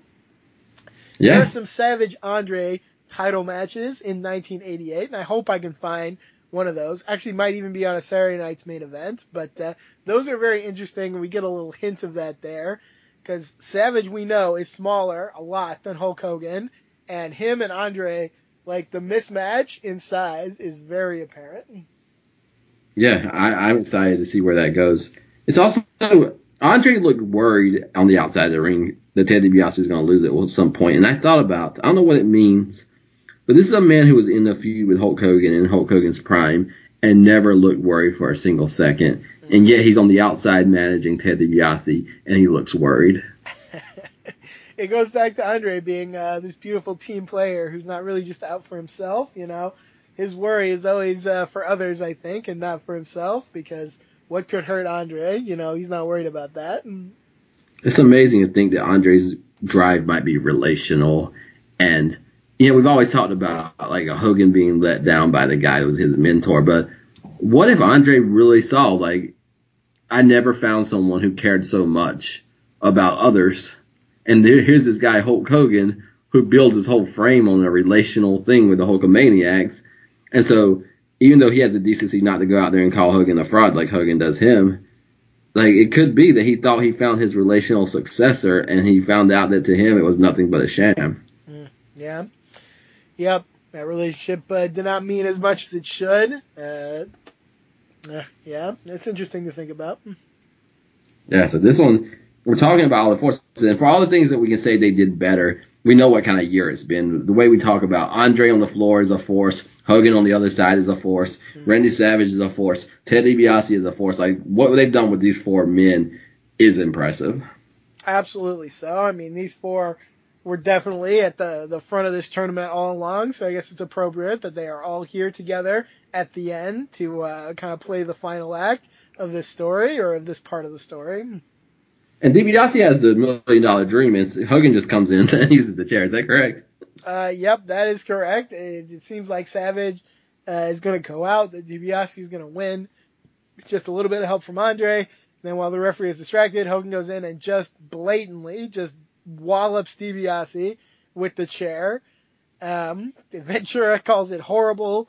And if you think about all the effort that they put into this tournament, about how much time this took, and about how it was to, like, get over this controversy with the two refs and everything. And then the end of this match is Hogan just runs in and attacks one guy and basically decides the outcome. It is a little horrible. Like, I'd seen this match before. This one I'd seen before. I felt the way then and I felt this way now. It's not very respectful to the tournament that it ends like this. It's not very respectful to Savage either. It's a little bit unsatisfying. I won't. I knew this moment was going to come, and I won't say yes and no to this. Okay. I won't say absolutely. Yeah, like factually speaking, there's no way to argue that, and I think it's yes, yes, yes. The only thing that I think I like about it, and this is probably giving them too much credit, but I wrote down that it matters in some way that even on his biggest night, the tournament, the four outfits, Randy Savage does not eclipse Hulk Hogan, his shadow, or his response. Because unless you want to look at the next year as Hulk Hogan is pure good and Savage is pure evil and jealousy, and I'm not going to do that, and the era so far has not done that, then there is a seed planted in all of this. If you're Randy Savage, this is simply never going to be you. You are simply standing there because Hulk Hogan's going to Hollywood, and you can enjoy it all you want to, but you have not, like, cemented yourself. The minute Hulk Hogan – I thought Hogan was going to hit him with the chair after the match for a second. He comes wildly in the ring with the chair, and it's just – like, Savage does not get out of Hogan's shadow even on the biggest night of his career. Yeah, I mean, you're not wrong, for sure. It just gives me sympathy to Savage, I think, in some way. I suppose, but I respect the point you're making, but two things. One, I don't know if it was worth sort of like turning the tournament around and saying, well, kind of why did we even do this, you know, that's in the fair. First place. And also, I feel like a little too much, I don't know if this is probably not intentional, a little too much of it came from Savage himself and just talking about not having that same fire tonight. Yeah. And maybe it was the way they booked him and the way that they set up the matches or what. But if you just looked at this show, not anything that came before it, you'd probably be like, yeah, it should have probably been Hulk Hogan, you know, honestly. So as much as we like Randy Savage, you have to look at that. I don't think it's just the booking either. And this is why, though, I think even in actual life, they love and hate each other because, you know, a lot of what we're going to get is going to be hard to parse what is like the gimmick and what is the people behind the gimmicks. Mm. You know, it feels like Savage went, like, took his foot off the gas a little bit, like, in the very moment where the spotlight was the brightest. Yeah. I don't know if there are any shoot interviews about that or even if that's part of the narrative because I've never heard anybody talk about it, actually, to be honest. It's so weird with Savage, and we already talked about this a bit. The narrative is that, you know, he's this all-time great, and he kind of was the whole time up until, you know, like, very late WCW, and then he was bad, and we all know that. But to me, I really want to hit this home. I don't think there ever was a Randy Savage the same way he was in 85, 86, 87. Just the way he was then. I don't know if we get that back, and maybe we do. I'd be very happy to be wrong about that, but it's almost like, when he finally got to this point, he just never quite was exactly what he was before. It's hard to articulate because I cannot speak against some of the really great stuff that he's going to do after this point. Some of his career best stuff, absolutely. But there is just something about the Savage we've seen before this. Like, to me, that is the peak of Randy Savage. Does that make any sense? No, it makes a lot of sense. Yeah. Because I do think we're going to see some of his career best after this, but you're talking about consistently and authentically, and I'm talking about just the feel of him, you know. Yeah. So, but this is also, this is going to be one of the strangest. This is what this show is that we do, though. This seems like it's going to be the most certain night that we're going to have in a long time, and it's the least certain, and we're allowing it to be, because I don't think there's anything more difficult in a way than being the guy in the role that he is now in, that Hulk Hogan was in. Right. Because, and it's again the genius of Hulk Hogan to just be so be such a rule breaker as that role, because part of what it feels like he's already solidifying him into, I am now product. I am now, you know, this is what Macho Man is and does. Like, he's becoming a solidified thing.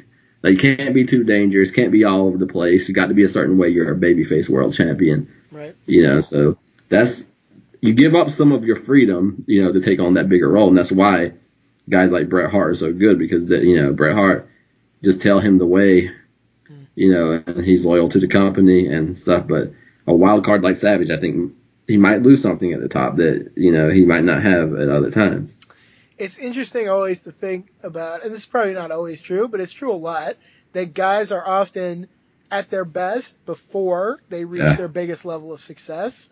You know, Steve Austin, 1997, probably his best year ever, I would think. Hulk Hogan, we've talked about how much more compelling he is before WrestleMania III, you know, and all that stuff. I guess it's just like, you see it in movies, like, a lot of times the sequel will have a better box office, but it's worse, you know, but it's built on the good thing that came before.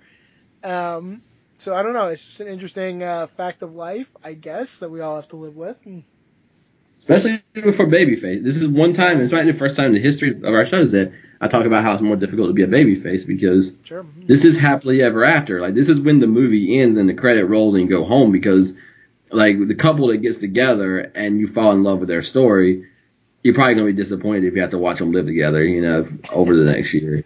Yeah. But babyface champions don't get to do that. They got to be champion all year long. Like, you have the height, the emotional high, the story high of becoming a champion, and then you got to wake up the next day with them. Yeah. And that's something like, it is hard to pull off, and it's something that, again, Hogan and Austin could actually do, and few others really seem to be able to ever do it on that level. You know, they could be champion for a while, and even Austin, like, would often lose the belt, and he would often have to chase it again, so it's not even fully on his side. But if you can actually survive in that aspect of your character's journey, then that says a lot. You have to keep doing something that surprises people. And like Austin would behave in ways that at the time it's like, oh my God, like I could not believe when he was still beating up like Gorilla Monsoon or Jim Ross or somebody. Like, and I didn't even like that he was doing it, but I found him more compelling. And it's the same. This is what I've been trying to say all night, because when I wrote 5-5 promo on that Hogan promo when I watched it with my girlfriend, and when I tried to read it off the page, like I couldn't even get through the reading of it, because it just, like, what is there to say? Like, I couldn't even find anything in it. But again, it was Hulk Hogan.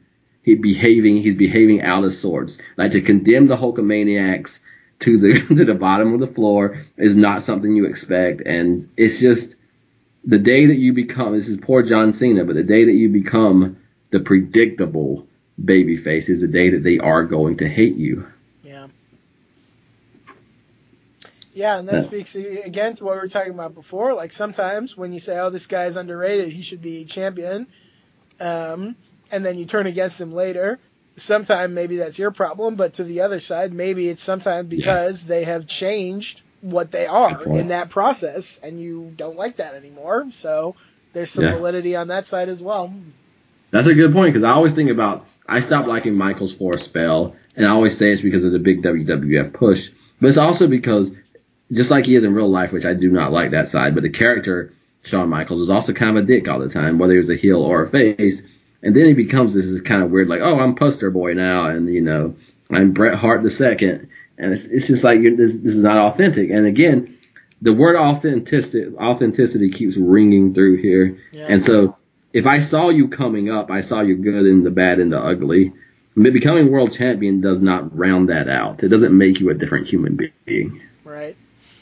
So it makes me feel like you're lying to me and you're not who you used to be. Yeah, I think that happens all too often. People see somebody who is so good, who speaks to them, and they're like, I want to see this guy at the top.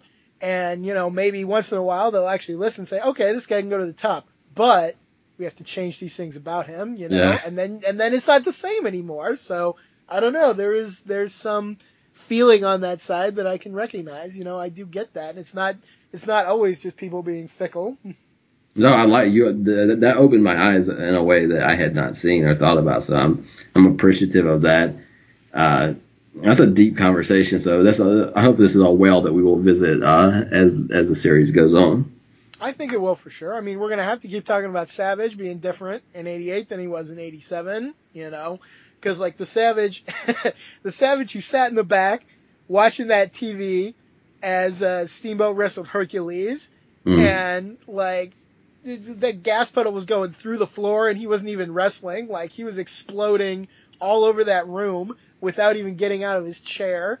And then now, yeah, in this tournament, like he's doing all this stuff and it's a different feeling.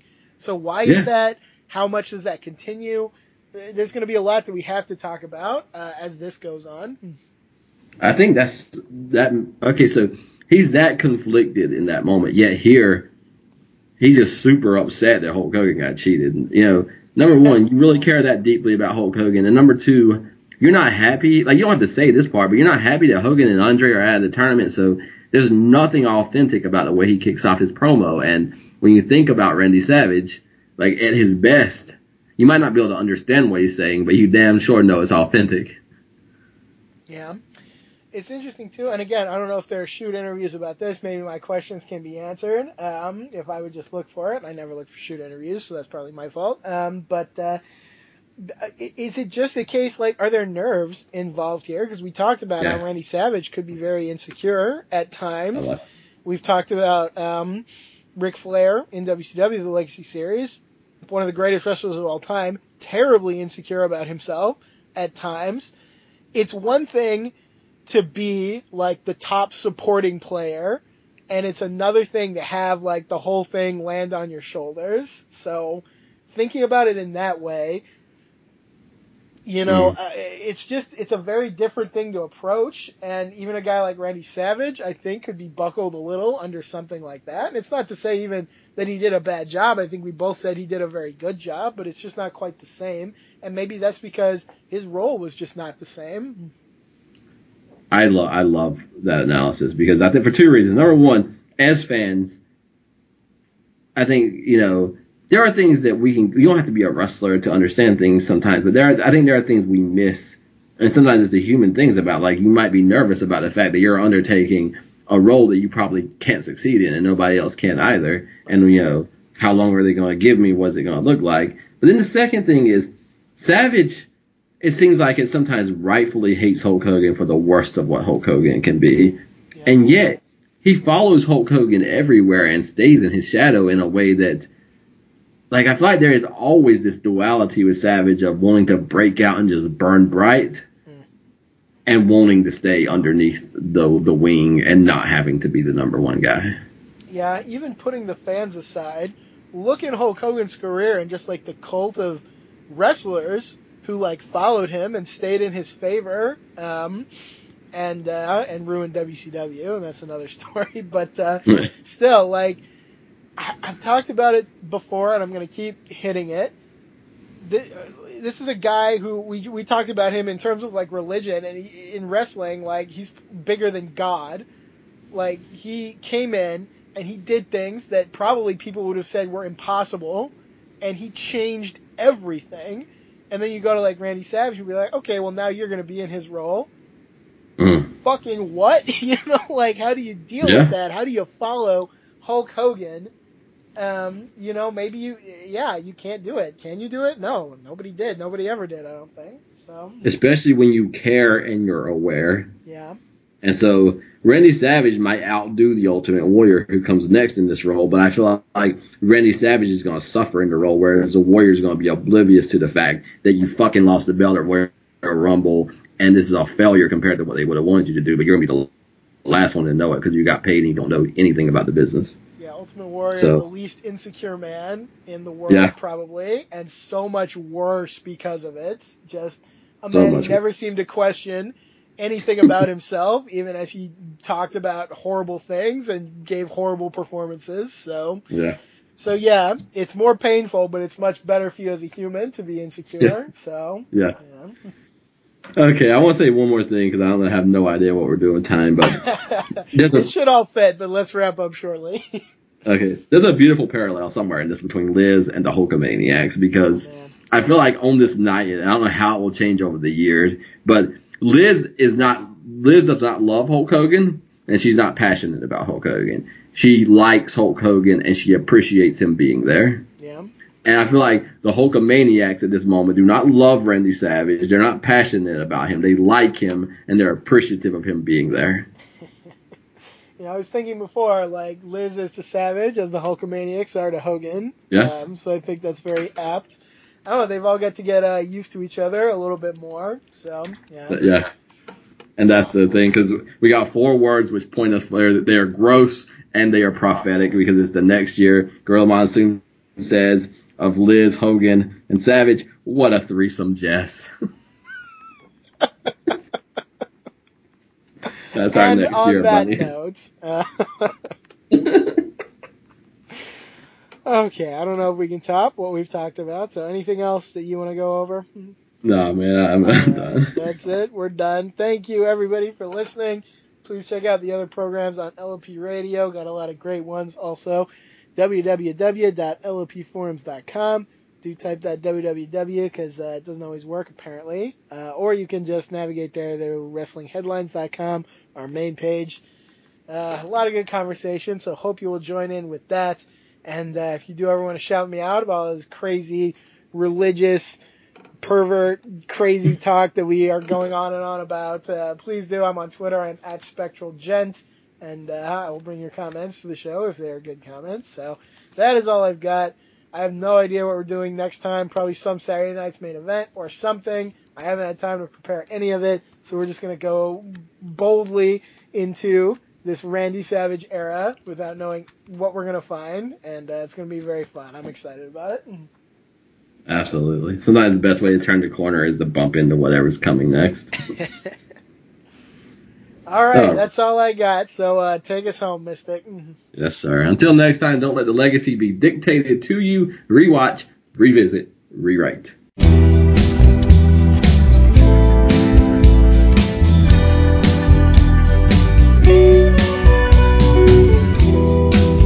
saw an undiscovered creature climbing on the mountainside.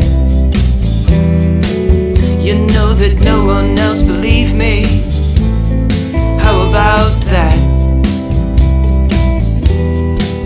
With green eyes and white stripes and salted tears, I knew that these were just its cautionary features. Keep telling myself nothing to fear. It's just an undiscovered creature coming up to meet you. He's the one that's scared. It's just an undiscovered creature coming up to meet ya. He's the one that's scared. The undiscovered creature. The undiscovered creature. I never saw this one in books or heard a myth of it. Looks like it came from underwater. I thought I'd seen every life form, but there it is, an undiscovered creature coming up to meet ya. He's the one that's scared. It's just an undiscovered creature coming up to meet ya. He's the one that's scared. The undiscovered creature.